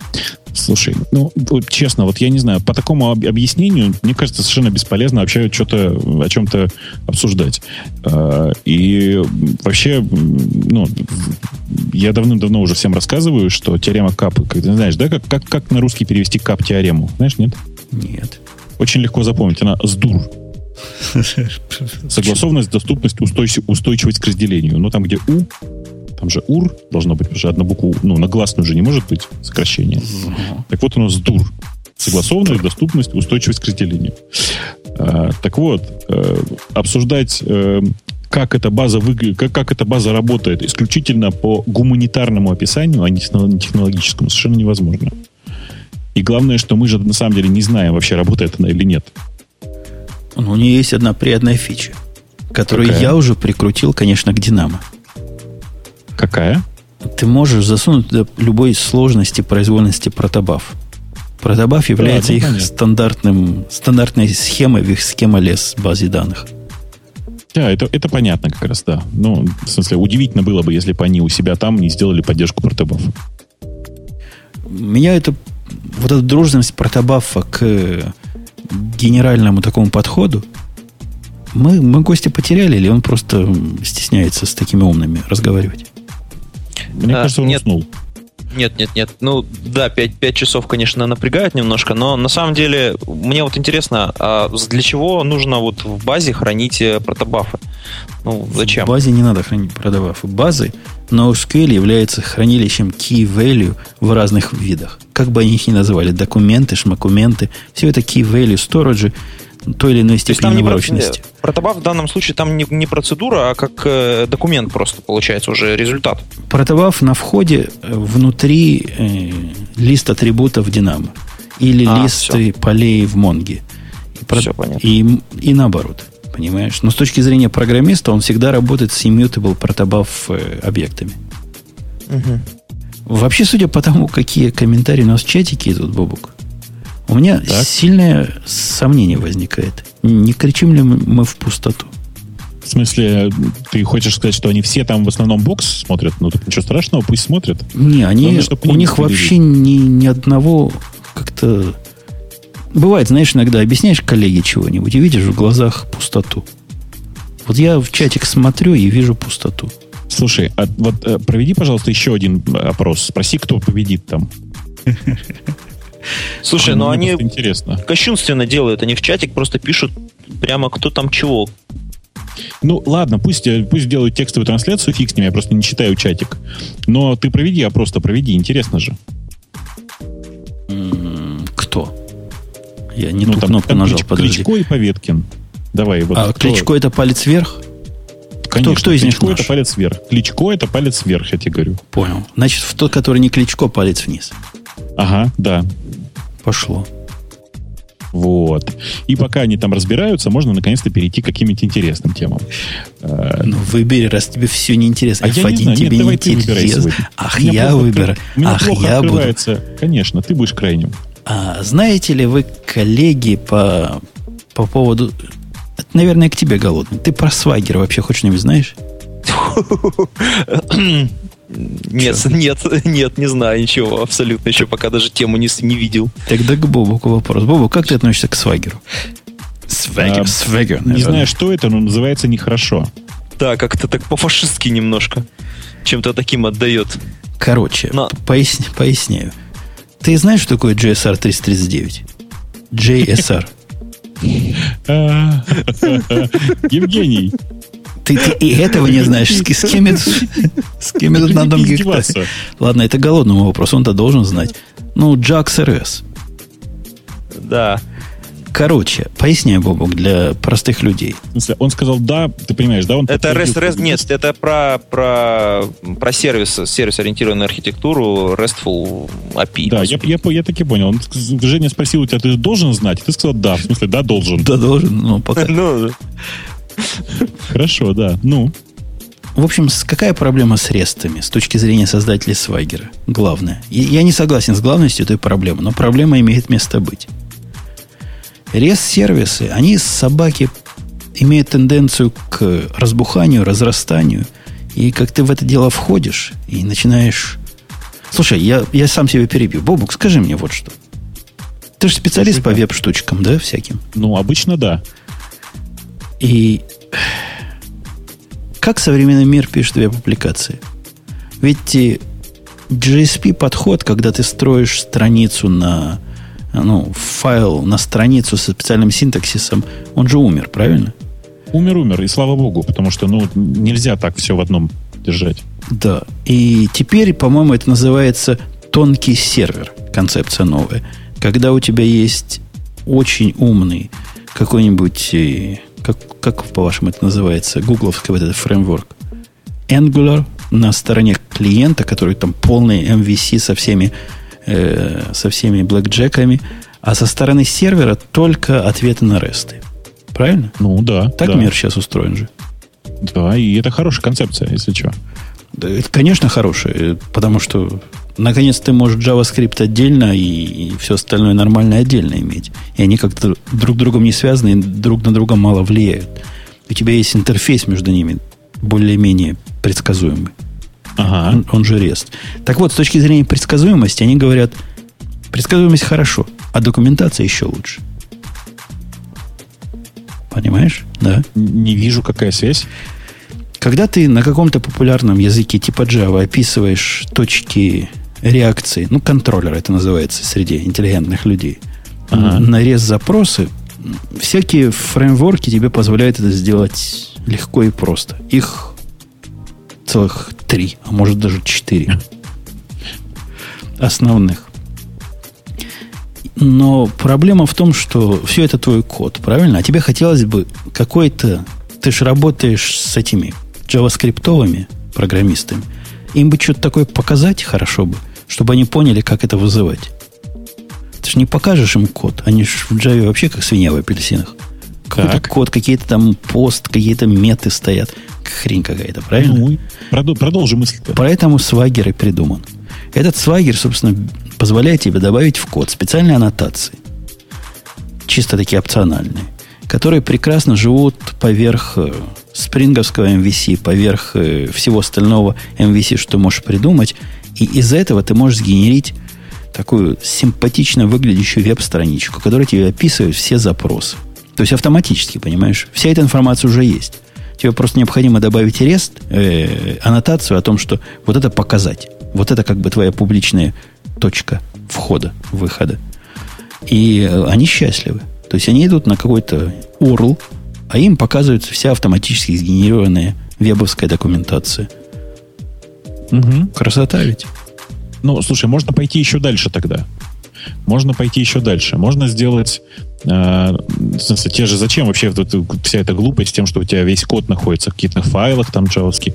Зачем? У тебя будет такой специальный фреймворк, который, значит, э, это такое, как это, веб-приложение, которое уже запущено, и твой разработчик, который делает что-то для веба, значит, говорит, у меня здесь должна быть вот такая-то ручка, которая будет возвращать мне, я не знаю, там, список книжек, условно говоря, да, описывает, какой должен быть output, и, по сути, оставляет тебе заказ. Ты со своей стороны, значит, получаешь в некотором трекере э, заказ на написание этой функции, описываешь эту функцию, и, соответственно, у тебя все работает, она автоматически встает на то место, которое должно было. Представляешь, какая красота может быть? У них есть еще круче. Ну? Есть такой сервис в веб-хостинге, я не помню, как он называется – оно мне где-то в закладках, где ты можешь нарисовать свой REST API и подсунуть ему моки ответов. Ну, это оно и есть. Окей. Понимаешь? То есть оно уже все за, за тебя делает. Оно не генерит тебе код, оно просто выглядит как будто бы сервер с точки зрения JavaScript разработчика. Ну, прекрасно же. Ну, такое есть. Вот когда мы делали с товарищем по JavaScript специалистом интерфейс для моего радиопроигрывателя, он, по-моему, так как раз и тестировал, пока у меня ходовая часть не была готова. Получается, это круто, это действительно круто. Полный разрыв между отщеплением интерфейсовской части, вебовской от э, бэкэндовской части. Настолько оно отщеплено, что его вот так полностью можно ставить и мокить. Голодный, ты, ты этим восхищен? Да, красиво, да, красивая история. Я полез внутрь посмотреть, как вот эта вот, вот, вот эта фашист, фашистская штука сделана внутри, и смотрю, что там все построено на аннотациях. То есть внутри, внутри, когда код описывается, соответственно, вся опишка, там как раз очень много всего построено с использованием аннотации. Ну, вот API-модели, API-модуль property и так далее. А. Ну, интересно. Надо попробовать. А ты что против аннотации имеешь? Ну, они мне не нравятся. Я, наверное, не непра- нравится, неправильно не их готовлю, ты же понимаешь. Открой для себя. Есть много чего открыть для себя. Я, я сейчас э, для себя второй раз аспект открываю. Хотя, конечно, каждый раз меня дрожь пробирает. Вот, вот такая история про свагер. Так что заносите в букмарки, как я занес. Полезная фигня. Подходит буквально каждому, и, каждому первому и каждому второму.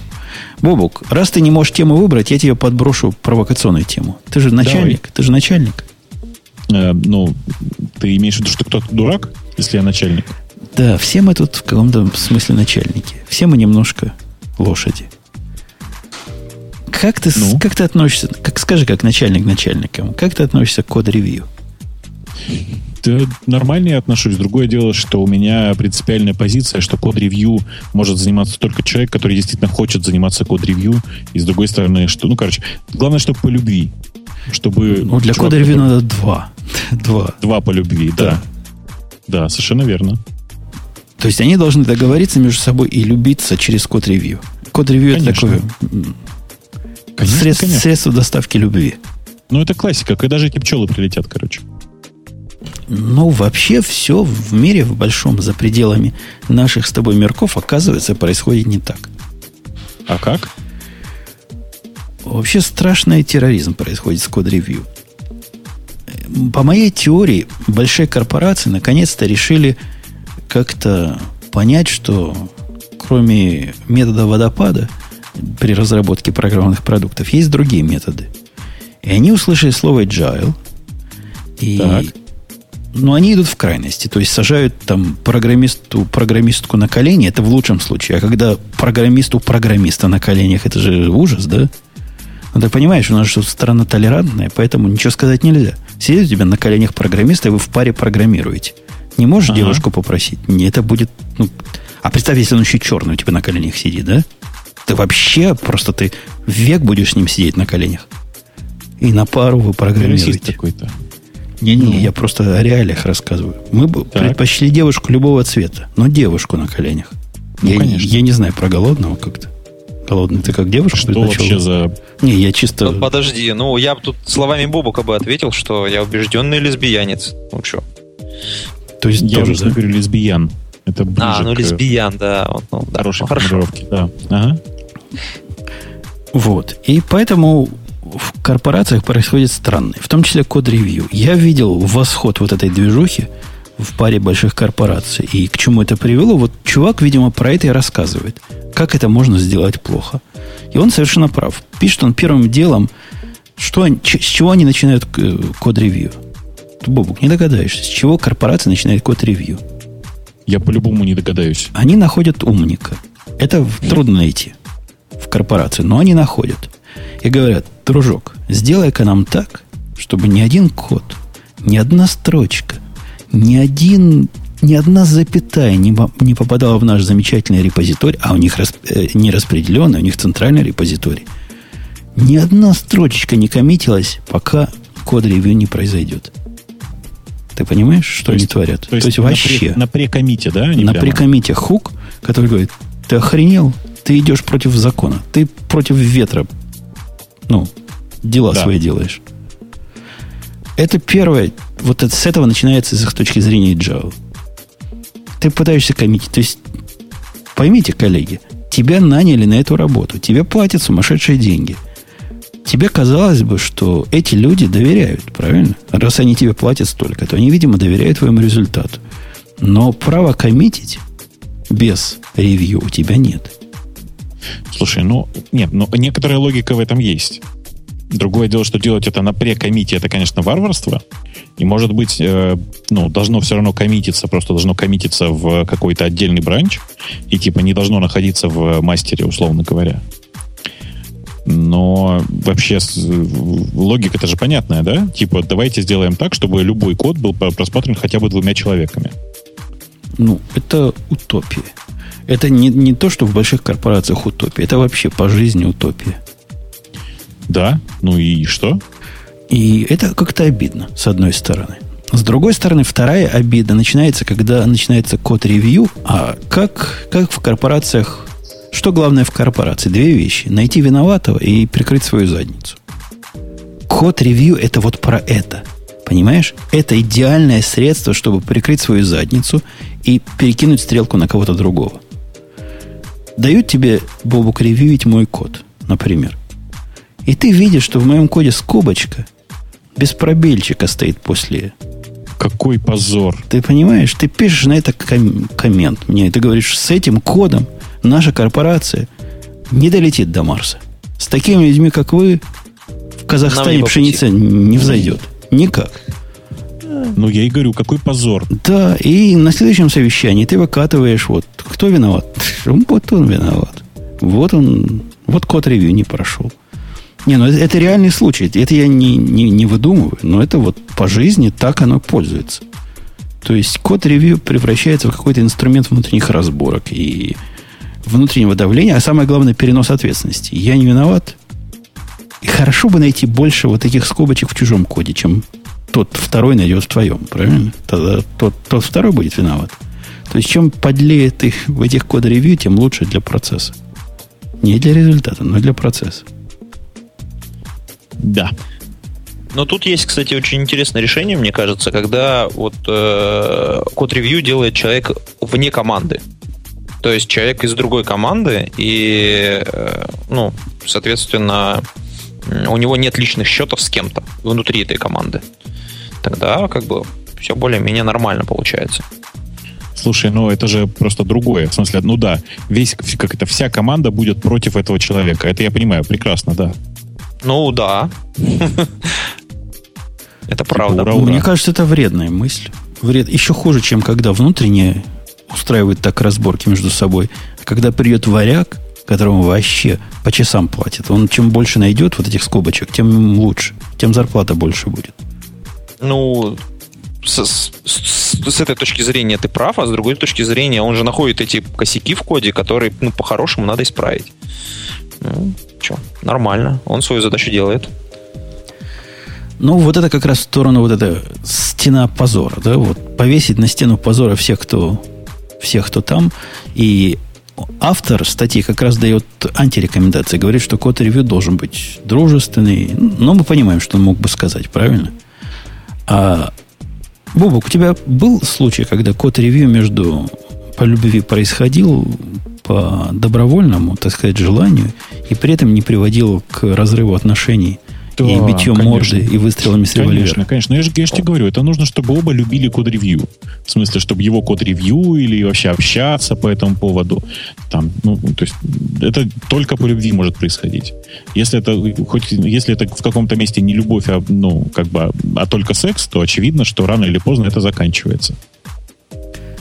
Тут важный еще момент, что вот эта вся, вот эта вся история, она, она же от культуры зависит людей. На самом деле, э, любит, не любит, это как в сложившейся команде сложно внедрить. А когда команда новая формируется, можно заранее построить, ну, как бы в процессе формирования этой команды построить такую культуру, внутри которой люди будут именно любить э, делать ревью друг другу и там учиться, ну, так сказать, чтобы все по любви было. У меня есть проблема с этой концепцией голодной. Знаешь, какая? Из моего опыта код-ревью работает только в тех случаях, когда, вот, во-первых, как Бог сказал, по любви. То есть, когда все к этому открыты. Никакого насилия в этом нет. Во-вторых, когда все одного или близкого уровня ума. Когда у тебя какой-то разрыв, когда у тебя джуниор, и он дает мне проревьюить свой код, или наоборот, то это какой-то это какой-то кошмар, понимаешь? То есть у меня там в коде написано, там, перед вызовом метода в угловых скобочках t, потом это t используется в статике, и нигде впереди, внутри не используется напрямую. И вот такой джуниор скажет, ой, так это ж убрать можно. Он не понимает, что я борюсь с недостатками Java таким образом. И ты понимаешь, о чем я, да? А подожди, но самое главное, что в этот момент, в этот момент ты этому джуниору объяснишь, что ты, ты, ты борешься с недостатками Java, и он вырастет. И для команды это круто. Он. И, ну, если он недостаточно хитер, чтобы книжку про это прочитать перед тем, как код-ревью коммитить, самому Путуну, то надежды, что он поумнеет, уже мало. Ну, ну строго точно. говоря, если он книжек не читал, то вообще надежды нет. Ну, как-то он попал на работу, да? Вот мы уже из факта относим. Как-то его приняли. То есть, что-то он красивое показал в момент приема. И мы с ним какое-то время вместе будем жить. Не, мне кажется, код-ревью между разной квалификацией специалистов вообще не, не жизнеспособен. И с одной стороны будет насмешка, а с другой стороны издевательство над маленькими. Читать, читать код вот этому джуниору гораздо полезнее, чем читать мои извительные комментарии по поводу его глупости. Ну, то есть, на самом деле, мысль-то тогда простая тогда это означает, что он может ревьюить твой код, но не наоборот. Ну, он может ревьюить мой код, но это слишком involved для меня. То есть ему объяснять каждую глупость, которую он там написал, чтобы он научился. Ну, реально, у меня есть другие вещи, более важные, чем заниматься. И опять же, я ему могу просто книжку порекомендовать. Почитай сначала книжку, дружок, перед тем, как ревьюить код. Тогда таких проблем не будет.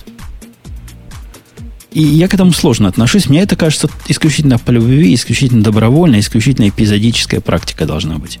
Ну, нет, слушай, принуждать код-ревью совершенно бесполезно, это правда. Странная там еще фраза вот в этой статье, что мы обсуждаем, которой можно поспорить. Главное, не главное, одно из важных, пишет в последнем пункте автор статьи, не ассоциировать себя со своим кодом. Ну, в смысле, когда ругают тебя, это не значит, что ругают твой код. Точнее, Наоборот. когда ругают твой код, не значит, Наоборот, что ругают да. тебя. Ну да. Ну, это какая-то... Он живет на планете обезьян. Ну, где это так? Когда ругают твой код, дорогие слушатели, ругают тебя. Ты – это и есть твой код, а код – это и есть ты. Или я не прав? Или есть другие мнения? Я скорее склонен с тобой согласиться. Как себя можно дистанцировать от своего детища? Я не понимаю. Даже не знаю. То есть, ну, вот, вот это его ну, совет это какой-то... Психологический аутотренинг, на самом деле. То есть, человек написал ну, те вещи, которые он считает нужными и правильными сделать. Таким образом, он хочет немножко изменить э, просто психологию поведения людей. Чтобы пытались как-то так, типа, это не мой, ну, как бы, это не я, это не, не меня ругают, не меня ругают. Ну, как бы, чтобы человек просто не там, не выбросился в окно когда там слушает или смотрит. Ну, подожди, я тебе скажу. У тебя есть автомобиль голодный? Конечно, есть. А какой марки? Тойота у меня, Corolla Filter. Ты понимаешь, что только нищеброды ездят на Тойотах? Ты понимаешь, что... Это он сейчас продемонстрировал тебе просто. Ты понимаешь, что Toyota это отстой, ширпотреб, у нее нет своего лица. Что хуже Toyota может быть только Honda. Ты это понимаешь вообще? Да, прекрасно. Прекрасно понимаю. Я с тобой полностью согласен. Но, тем не менее, тебе же хочется со мной поспорить. Ну вот согласись. Тебе хочется сказать, что козлина, ты на американской машине вообще ездишь, вообще у тебя метр ну, семьдесят роста. на китайской машине, ну ладно. Во, тем более. Вот, вот, вот это как раз оно. Ну, мы даже от железки себя оторвать не можем. Производству которой мы не имеем никакого отношения вообще. А к тому, что из нас вышло, из наших чресел. Бобок, чресло это какое место? То самое, откуда выходит? Да. Да. Из наших всего вышло, из мозга. Мы родили в муках вот это творчество. Его какой-то козлина будет ругать. Не, не позволим, не простим. Ну, практически-то я вообще с тобой согласен. Еще раз, когда кто-то ругает твой код, когда кто-то ругает то, что, чем ты пользуешься или то, что ты делаешь, конечно, он автоматически ругает тебя. И мысль о том, что не надо проецировать, ну, это, конечно, богатая мысль, хорошая, но вообще я не видел кого-то, кому бы удавалось отказываться от этой проекции. Мне кажется, процентов 50 дохода психотерапевтов как раз построено на том, что они, народ эту концепцию не понимает, они учат их, учат, учат их, учат по-всякому, и не, не выходит. Все равно ассоциируем совсем со своим.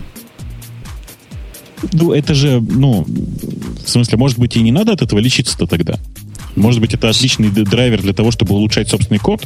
Может быть, и поэтому я и не согласен вместе с тобой с четвертым пунктом. Я не мой код. Ты есть твой код. Аминь. Не, я не мой код, это хорошая формулировка. Да, мой пес. И, и разговорчивый пес, даже вот как. Кто у нас есть в темах, которые не кликнуто еще? Кто? Выбирайте что-нибудь. А то я выбираю, выбираю. А да я ничего не хочу выбирать. Я как-то тебе и так хорошо, да? Ну, в смысле, не, я просто очень сонный, поэтому я даже не стал открывать э, темы сегодня. У-у-у, да ты просто Видишь, по слуху, да ты по слуху просто с нами. Конечно, я вообще с тобой целиком.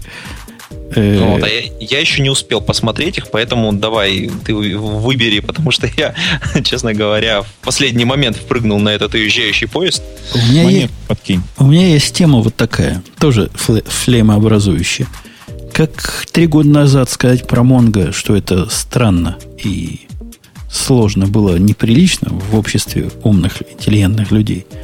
Сейчас примерно то же самое про все это семейство папитов, э, солтов, чифов. У тебя фабрик, да, Бобок?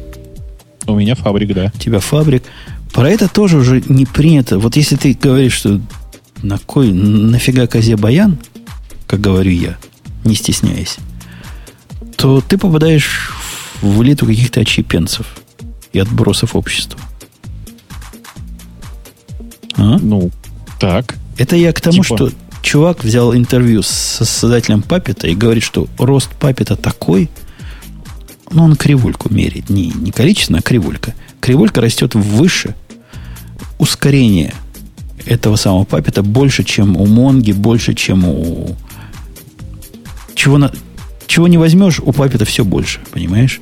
И он говорит, откуда? Откуда такая популярность? Чего так Папет растет? И пытаются они по этому поводу поговорить про восход вот этих систем DevOps, или систем доставки, или систем... Как они называются, в общем, все эти системы? Ну, я Дистрибуции. Даже не знаю, я даже не знаю, что, что, что в данном случае имеется в виду, но при этом искренне считаю, что на самом деле успех Папета это в первую очередь успех э, виртуализации. В смысле, это просто раз, разросшееся до неимоверного количества, э, как это сказать-то, вирту, короче, э, у каждого человека теперь есть десяток виртуалок. Очевидно, что управляться ими всеми э, нужно чем-то. И фабрика или папет в данном случае совершенно не важно, но просто понятно, что это средство для меня для управления виртуалками исключительно. Так. Ну, они, собственно, так его и продают. Это их основная, так сказать, маркетинговая позиция. Мол, когда у вас три компьютера, вам пополам, каких наливать. А когда у вас 33 виртуалки, это уже другое дело. Причем, да, 33 виртуалки, и, и у вас при этом не Enterprise, надо еще добавить. А, угу. а если Enterprise? А если Enterprise, то у тебя, скорее всего, есть куча специальных инструментов, уже написанных для того, чтобы всем этим хозяйством управляться. И при этом писать что-то свое или писать э, рецепты для папетов и тому подобных этих самых, это примерно одинаково по трудозатратам. Вот поясни мне, дураку, который в танке, который при всей своей глупости поднимает каждую ночь под сотню виртуалок, без всякого так. папета, потом их тушит – на следующую ночь поднимает еще под сотню. Зачем мне папет нужен, когда я их могу поднять прямо из AWS э, вполне примитивным API? Чего я добьюсь? Они у меня двух видов, да. У меня есть две, две ветки в, этой, в этом джобе. Поднять мастеров, поднять слейвов. 10 мастеров, 100 слейвов. Ну, и куда в смысле, я папет? Ну, а пакетики, с пакетиками ты что делаешь? А я ничего не делаю. Я один раз сделал одного мастера. Руками одного мастера. Установил пакетики. Одного. Один раз. Апгрейдишь ты их все как? Потом сделал одного слейва. Все. Мне две машины надо. Две машины поддерживать надо. Апгрейдишь ты их как? Апгрейдить мне, во-первых, неинтересно. То есть, э, апгрейдить это не, не, не автоматический процесс. Я 33 раза думаю – я работаю всегда с двумя, ты понимаешь? Каждый раз я создаю новую виртуалку из этого мастера, из этого слейва. И их состояние как раз туда отражается. То есть, если я мастер проапгрейдил по какой-то причине, захотел поставить Java 1.7.40, поставил. Все они на следующую ночь будут 1.7.40. Ага. Ну, и что? Где, где для меня выгода в чем будет у меня выгода использования папета? Чтобы сделать что? Э, выгода использования папета, она не в твоем случае. Она в том случае, когда у тебя, например, э, сложный деплой в разные, не то что дата-центры даже, а в разные, например, э, там типа отдельно в Amazon, отдельно в DigitalOcean, например, с одинаковой конфигурацией, и для тебя это просто хосты. То есть то, что ты не можешь это сделать средством Амазона. То есть это от того, что у тебя средства твоего клауд-провайдера убоговаты, правильно? И не позволяют сделать тебя, это удобно. Или у тебя разные клауд-провайдеры. Ну, это какая-то временная ситуация, нет? Они между собой по-разному разговаривают. Ты не можешь один имидж с одного места в другое перенести. Но если у тебя... Представь себе облако клаудов, в котором ну. ты можешь сделать снапшот и с этого снапшота генерить любое количество. Ну, в этом мечта. случае тебе нужен папет или нет? Ну, вообще нет. По большому счету нет. То есть просто проблема в том, что Puppet еще тебе проверяет э, адекватность конфигурации и все такое. Но если вот у тебя все просто твоя виртуалка, ну, типа все клоны одной виртуалки, то, конечно же, тебе ничего этого не нужно. Даже если... Это у меня шумит, кто спрашивает, что шумит, у меня дождь идет. Даже если это клоны двух виртуалок, да? Тоже не нужно. Ага. Ну, конечно, нет. Даже если у тебя 10 одинаковых виртуалок, и ты можешь из них легко клонироваться, то тебе все это не нужно. Понятно. То есть не зря я не понимаю. Э, товарищ из Папита говорит, что главная их фишка в том, что они полностью декларативны. Э, описывают конечное состояние, но не шаги. Ну, это не совсем так. То есть это совсем так только в случае, если у тебя нет... Сейчас э, аккуратно выражусь. Если у тебя штатная конфигурация, то есть понятная конфигурация. Это что означает понятная конфигурация? Только пакеты из RPM-чиков ставятся, если у тебя Red Hat, да, и ты можешь их перечислить? Ну, условно говоря, да. Если у тебя, если Puppet знает способы достижения этого, этого результата. Ну да, если... У меня, кстати, вот интересный момент. Э, это же на самом деле инструменты для системных администраторов, а не для разработчиков, по большому-то счету. То есть вот Puppet и подобные ему системы. То есть, по большому счету, когда есть необходимость э, держать отдельного администратора, который там заведует всем процессом там, развертки, там, слежением за кодом, а, тогда это действительно востребовано и нужно, потому что ему нужно следить за многими системами. А в твоем случае, Умпутун, же ситуация какая? Ты сам, по сути дела, администрируешь ту систему, которую ты и создаешь. Ну, то есть, если ты следишь за ней, обновляешь ее, там, очень бережно, так сказать, скрупулезно следишь э, за вообще за показателями этой системы. Вот, не, вот не. этот момент, мне кажется, вот, вот в этом как раз и замануха Папита. Я вот зуб даю, и Сван сейчас гневами зайдет. Папит придумали для того, чтобы системные администраторы еще на какое-то время сохранили работу. А, нет. Жень, все наоборот. То есть, чтобы их главное, как, меньше, деле, главное... Как, как, меньше, как можно меньше стало. Ну, в смысле, в этом, в, в этом смысле, конечно же, чем больше развивается Puppet, тем меньше работы для админа. Э, дело вот в чем. Дело в том, что э, типичное совершенно применение Puppet, оно на самом деле другое. Для меня, например, типичное применение Puppet это Vagrant. Ну, в смысле, это развернуть такую же среду, как э, как в продакшене на моей виртуалке, которая у меня локально, на локальной машине поднята. Понимаешь? Я не понимаю. Вот этот довод я, я часто слышу, но не понимаю. Это в сегодняшнем мире, когда у тебя сервисы уходят в облака, это становится все менее и менее возможно вообще. Потому что ну, сервис тебя, твой завязан... Жень, Жень, это у тебя они уходят в облака. А у меня в реальной жизни программирование, например, случается в самолете. И чего? Какие там облака? Он, я физически в облаках нахожусь. Ну, какую-то эмуляцию облака ты, конечно, с какой-то степенью успешности можешь устроить. Но, тем не менее, все это, ну. все это, все это кривенько, косенько. Там ты можешь Dynamo Local поставить и думать, что оно работает как настоящее, потом удивляться.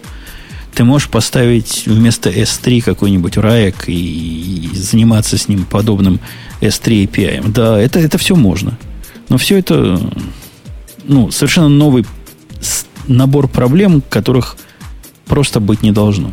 Если у тебя есть доступ к сети, а доступ к сети есть у каждого, то твоя виртуальная инфраструктура ничем не отличается от реальной. Она просто ударяет в другие таблицы, в другие S3 бакеты, в другие, я не знаю чего. В другие, в другие. Но в том же месте. Не-не-не, еще раз. Смотри, ты говоришь, эм, что на самом деле разрабатываться нужно тоже в клауде, и тестинг тоже должен быть тоже в клауде, и все должно быть в клауде, и никакой эмуляции того, что у тебя в клауде происходит, делать не надо. Я с тобой вообще, в принципе, согласен, но это не всегда возможно. Понимаешь? И, конечно же, Puppet живет до тех пор, пока мы все живем в мире нестандартизованных и разных, и разных по качеству и по уровню клаудов. Что тут поделаешь-то? Ну, я рад, что хоть кто-то видит, зачем оно надо. Утверждает ну. еще автор, что Puppet это хорошая строчка в интервью, в, в резюме для сисадминов.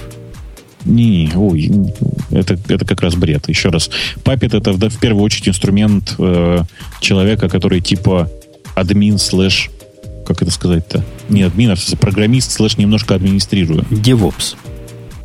Ну, типа того, да. То есть... На мой взгляд, Puppet какой-то слишком сложный для нормального админа штука. Как-то он не про то. Не про то, к чему они привыкли. Он как, как, как в наших краях э, голодный. Как у нас Мавин, так у них Puppet. Ну, да, да, по сути дела, я согласен. Че? Э, есть, оказывается, рынок работ для специалистов по Puppet. То есть есть уже Офигеть. и такие специалисты. И этот рынок растет. Кривулька это растет. Так что учите Puppet по утверждению в, в разработчика Папета кривулька растет. Да. Но они тут все с тобой согласны, что рассвет облаков как раз и виртуализация как раз про Puppet, да, он, он в этом помогает. Я уже усомнился. Мне кажется, это противо, противостоящие доводы. Чем дальше облака будут развиваться, чем, тем меньше Puppet нужен будет. И не, я беру обратно свою рекомендацию. Учитесь сисадмины Puppet. Учитесь сисадмины программирования. Это гораздо более надежный путь. Ну, или так. Или так. Админы не нужны. То есть это как бы центральная мысль твоя, Умбутун, я так понимаю. Ну, я всячески пытаюсь их извести в любом месте, где, где я их вижу. Что ж я могу поделать? Так, так получается на практике. Да, я думаю, по времени можно перейти к темам наших слушателей, особенно принимая во внимание, насколько сонный Бобук и насколько 6 утра он у нашего гостя. Это да. прямо ура будет, потому что что-то я прямо тоже засыпаю уже, правда. И сейчас откроем, откроем, откроем, давай, давай. откроем, открыл. Я уверен, что там нифига не гиковские темы, вот сейчас, как обычно. Пытаюсь понять, там Яндекс представит платформу для персонифицирования веб-сайтов Атом. Ну, для адаптации, ну окей, да. Это как-то относится к, к гиковскому выпуску? Ну, очень опосредованно. Давайте я расскажу, а ты мне расскажешь, гиковская эта штука или нет. Смотри, значит, мы, э, по сути, сделали такую платформу, которая позволяет эм, сейчас аккуратно попытаюсь сформулировать для гиков. Короче, это такая штука, которая с помощью машин-лернинга понимает некоторые особенности пришедшего пользователя. В типичном случае она может, э, обучаясь на других пользователях, сказать про этого пользователя, например, э, достигнет он какой-то цели на твоем сайте или нет. Ну, то есть цели в терминах э, аналитикса или метрики. Понимаешь, что это? Нет? Mm-hmm. Ну, мне, мне это вообще в воду все кажется. Стоит смотри, с ним еще большим в воду. Смотри, смотри, значит, вот это обычно это работает так. Представь себе, у тебя есть э, э люди, которые слушают подкасты, есть люди, которые ходят в архивы, есть люди, которые э, слушают онлайн нас. Представил? Так, представил. А, ты, в, ну, грубо говоря, мы про всех пользователей, которые заходят на Радио Т, э, размечаем в куке, например, да, говорим, что, ну, там в куке, такие куки для, на них ставим и размечаем, что вот пользователь, который ведет себя вот так, то есть, например, э, никогда не заходит в раздел онлайн-вещания, а всегда ходит только в раздел подкасты и приходит обычно во вторник или среду и обычно скачивает один файл, это чувак, который слушатель ну, который просто слушает. Чувак, который, значит, ходит в архивы, это какой-то некрофил. Чувак, который ходит в онлайн-вещание и всегда приходит только в, по субботам, это, скорее всего, чувак, которому интересно только послушать нас онлайн. А, что происходит дальше? Приходит новый человек. А, у тебя есть специальная ручка, которую ты дергаешь, она тебе говорит, знаешь, с вероятностью 30% это чувак, который пришел послушать онлайн-вещание. Прямо вот так вот сходу чему это приводит? К тому, что, например, на сайте Radio T, когда чувак заходит, можно просто сразу же, если там говорится, что вероятностью 80% человек пришел за онлайном, показать ему прямо сразу страницу с онлайном. Понимаешь, да? Вот в этот момент я вспоминаю, где мой черный пистолет. А. Вот эти сервисы, которые думают за меня, вызывают мой постоянный гнев. Потому что 80% вот. это, это херовый процент. Говоришь. Все правильно говоришь. Все правильно говоришь. Поэтому для таких, как ты, на все, с самого начала четко сказано, что для таких, как ты, будет функция отключить вообще все, все предсказания для меня на этом сайте или на всех сайтах вообще. Сделайте это большим таким включателем, чтобы по умолчанию а знаешь, был отключен к чертовой матери. Не, по умолчанию, конечно, будет включено, но, конечно же, для всех гиков будет прекрасная возможность все это выключить к чертям собачьим, потому что вообще-то, ну, есть не нулевая вероятность того, что как раз вот тебя действительно такая функциональность будет э, просто раздражать. Это, кстати, те же самые люди, которые поисковую систему используют в первую очередь как греб. Ну, а что, как-то по-другому да? можно использовать? Ну, конечно. Слушай, Бобок, а, кстати, вот интересный момент. Я, насколько помню, на этой же неделе, 2 октября, был Як. Э, ну, там это, собственно, анонс и был, да. Анон, анонс как раз там и состоялся. А да. отдельного доклада, насколько я помню, не было. То есть вот я Ну, анонс, по... анонс, ты знаешь, это есть отдельный доклад. Там на 40 минут анонс вообще. А это вот, прям кстати, от, видео... открывающий, открывающий доклад, вот он, собственно, про это и был, как эта штука работает. Ага. Вот, ты, по-моему, что... рассказывал, да. Ну, я там, типа, рассказывал примерно, там, не знаю, 7 минут, а оставшееся время рассказывал Антош, Антоша Забанных. Угу. Вот. Э, и там все довольно увлекательно, коротко, если. А когда видео будет? Я думаю, нашим послушателям интересно. А, э, видео, кажется, всего этого хозяйства должно быть в самом начале, в смысле вот этого конкретно доклада, должно быть, по-моему, в понедельник, если я ничего не путаю. Можно сходить также на страничку Атом Яндекс.ру и посмотреть там на э, очень красивую, как мне кажется, саму, саму по себе страницу. Ну, в смысле, меня реально от нее прет. А, ты знаешь, а на самом деле э, презентация уже там выложена. В смысле, видео презентации, видео презентации там уже выложено. Угу. Можно сходить посмотреть. Вот. А, на самом деле еще круто посмотрите обязательно, как сайт сделан. Там поскрольтесь, посмотрите. Это же, конечно, чуваки реально за два дня прямо сделали сверхчудесный какой-то промо-сайт для технологий. Я что-то прямо зафанател от того, как, как верстаки умеют работать. В хорошем смысле верстаки. А вы, слых... вы слыхали скандал, как э, с, с сайтом э, по... с главным американским сайтом какой конфуз случился? А какой главный американский сайт? Ну, у нас же э, доступная медицинская страховка стала доступна с 1 октября. Obama Care. Obama Care, так. Да, и от этого есть такой gov сайт, gov, который health чего-то там gov. Угу. И health этот gov писали, судя по всему, специалисты по фронтенду. Но что-то они как-то забыли с бэкэндом договорить. Ну, там ситуация такая. Те, кто смотрит JavaScript, сайт красивый, говорят, все круто. Причем вся статика генерируется статически, никаких там запросов к базе данных, чтобы построить страницу нет. Все делается, ну, как сейчас. Это изнутри JSON и посылаются. Но слишком много. Ну, типа там на страницу там сотня запросов идет куда-то. И бэкэнд как не выдержал у всего, у всей Америки, всего этого наплыва. А фронтенд был такой кучерявый, что он не показывал, что бэкэнд не выдерживает. А, ну ты понимаешь, да все работало, да. только не работало. Ну, красота же. Ну, просто вся, весь американский IT теперь показывает пальцами и говорит, мы всегда знали, что государство ничего сделать толково не может в IT большого проекта. Вот теперь увидели. Хотя там не так плохо, как, ну, знаешь, у, когда-то был сайт, то ли Обама, то ли еще не помню, чей-то сайт на WordPress написан из больших. То есть до такого, конечно, не дошло позора, но, но достаточно много позора было. Да, что еще есть с тем, и с тем, и с тем, и с тем? Взломали доп, кому это интересно. Ну, да. Тебе, угу. тебе интересно? Взломали, украли исходный код. Ты там смотрел, что? Ты знаешь, пока не смотрел. Это произошло, по-моему, в, в пятницу или в четверг. И я, как обычно, прошляпил, потому что был в Киеве, о, в Минске. Ну вот посмотри, расскажи, что хорошо нашел. Особенно ищи там матерные слова и, и всякие смешные комменты. Они рулят. Почему-то ты у меня пошел квадратиками. И... Да, звук как раз. Ну, как раз ближе к концу. Давайте я посмотрю, что еще тут есть у нас из, э, из популярных тем. У нас на сегодня планировался гость из э, BitTorrent Labs, да, по-моему, это называется. Вообще ничего не понятно, что ты говоришь. Да, но слушатели слышат что был Негодяй. Го... Должен был бы гость, должен был бы гость из BT Labs этого, но он не пришел, обещал в следующий раз прийти. И рассказать, как у них BT-Sync работает и все дела, и мы тут поиздевались над ним, как могли.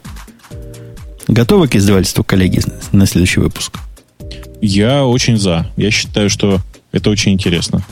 Да, а особенно человек, похоже, технический, ему можно будет его размаз... Э, ну, похвалить. Похвалить за проделанную работу, чтобы он не испугался и пришел. А я еще за одним узнаю у него подробности про проект BitTorrent Chat. Да, тоже любопытный проект, который убийца, сколько пяток уже проектов после, после Сноудона таких появилось. И вот появится наконец-то единый и правильный. Да. Хотя, заметь, Бобок, если они BitTorrent чат будут по локальному времени синхронизировать, ну, все будет плохо. Все, все будет как в BT-Sync. Ладно, предлагаю на этом балайку нашу подтягивать, завершать. Я напомню, что был у нас в гостях голодный, был у нас не в гостях, а дома Бобук. Ксюша не пришла. Ты знаешь, Бобу, какую я тему поручил, да, домашнее задание? Какое в этот раз выбило? Порассказать про веб-сокеты. О, ну это же простая, хорошая, богатая про, тема. Простое было задание. Это тебе никакие не паттерны. Всего лишь веб-сокеты. И что? Говорит, бомбежки у нас, мы этому бомбоубежище не можем. Ну ничего, в следующий раз, я думаю. Следующий, мы, мы не забываем, мы как тот самый слон из Эвернота, все помним. Ладно, все, спасибо еще раз, Голодный, что пришел, поддержал нашу, нашу бригаду. Ну, всегда welcome. Ага. Большим удовольствием с вами всегда потрындеть. Следующий выпуск будет обычный, не гиковский, хотя я как-то как-то реакции чата, вообще реакции чата на то, что мы говорили, не было практически, что удивительно. Надеюсь, хоть будет реакция в комментариях. Да, и помните, мы тут студию обновляем, так что сайт друзей, он все более и более актуален. Я там цвета поменял. Позвал жену, говорю, выбери мне розовый, не такой противный. Она выбрала, говорит, вот такой лучше будет. Женщина в этом лучше нас понимает. Да. Женщина нас понимает лучше, а моя вот просто прямо намекает, что спать пора. И на этой оптимистической ноте до следующей недели. Пока услышимся. Пока. Пока-пока.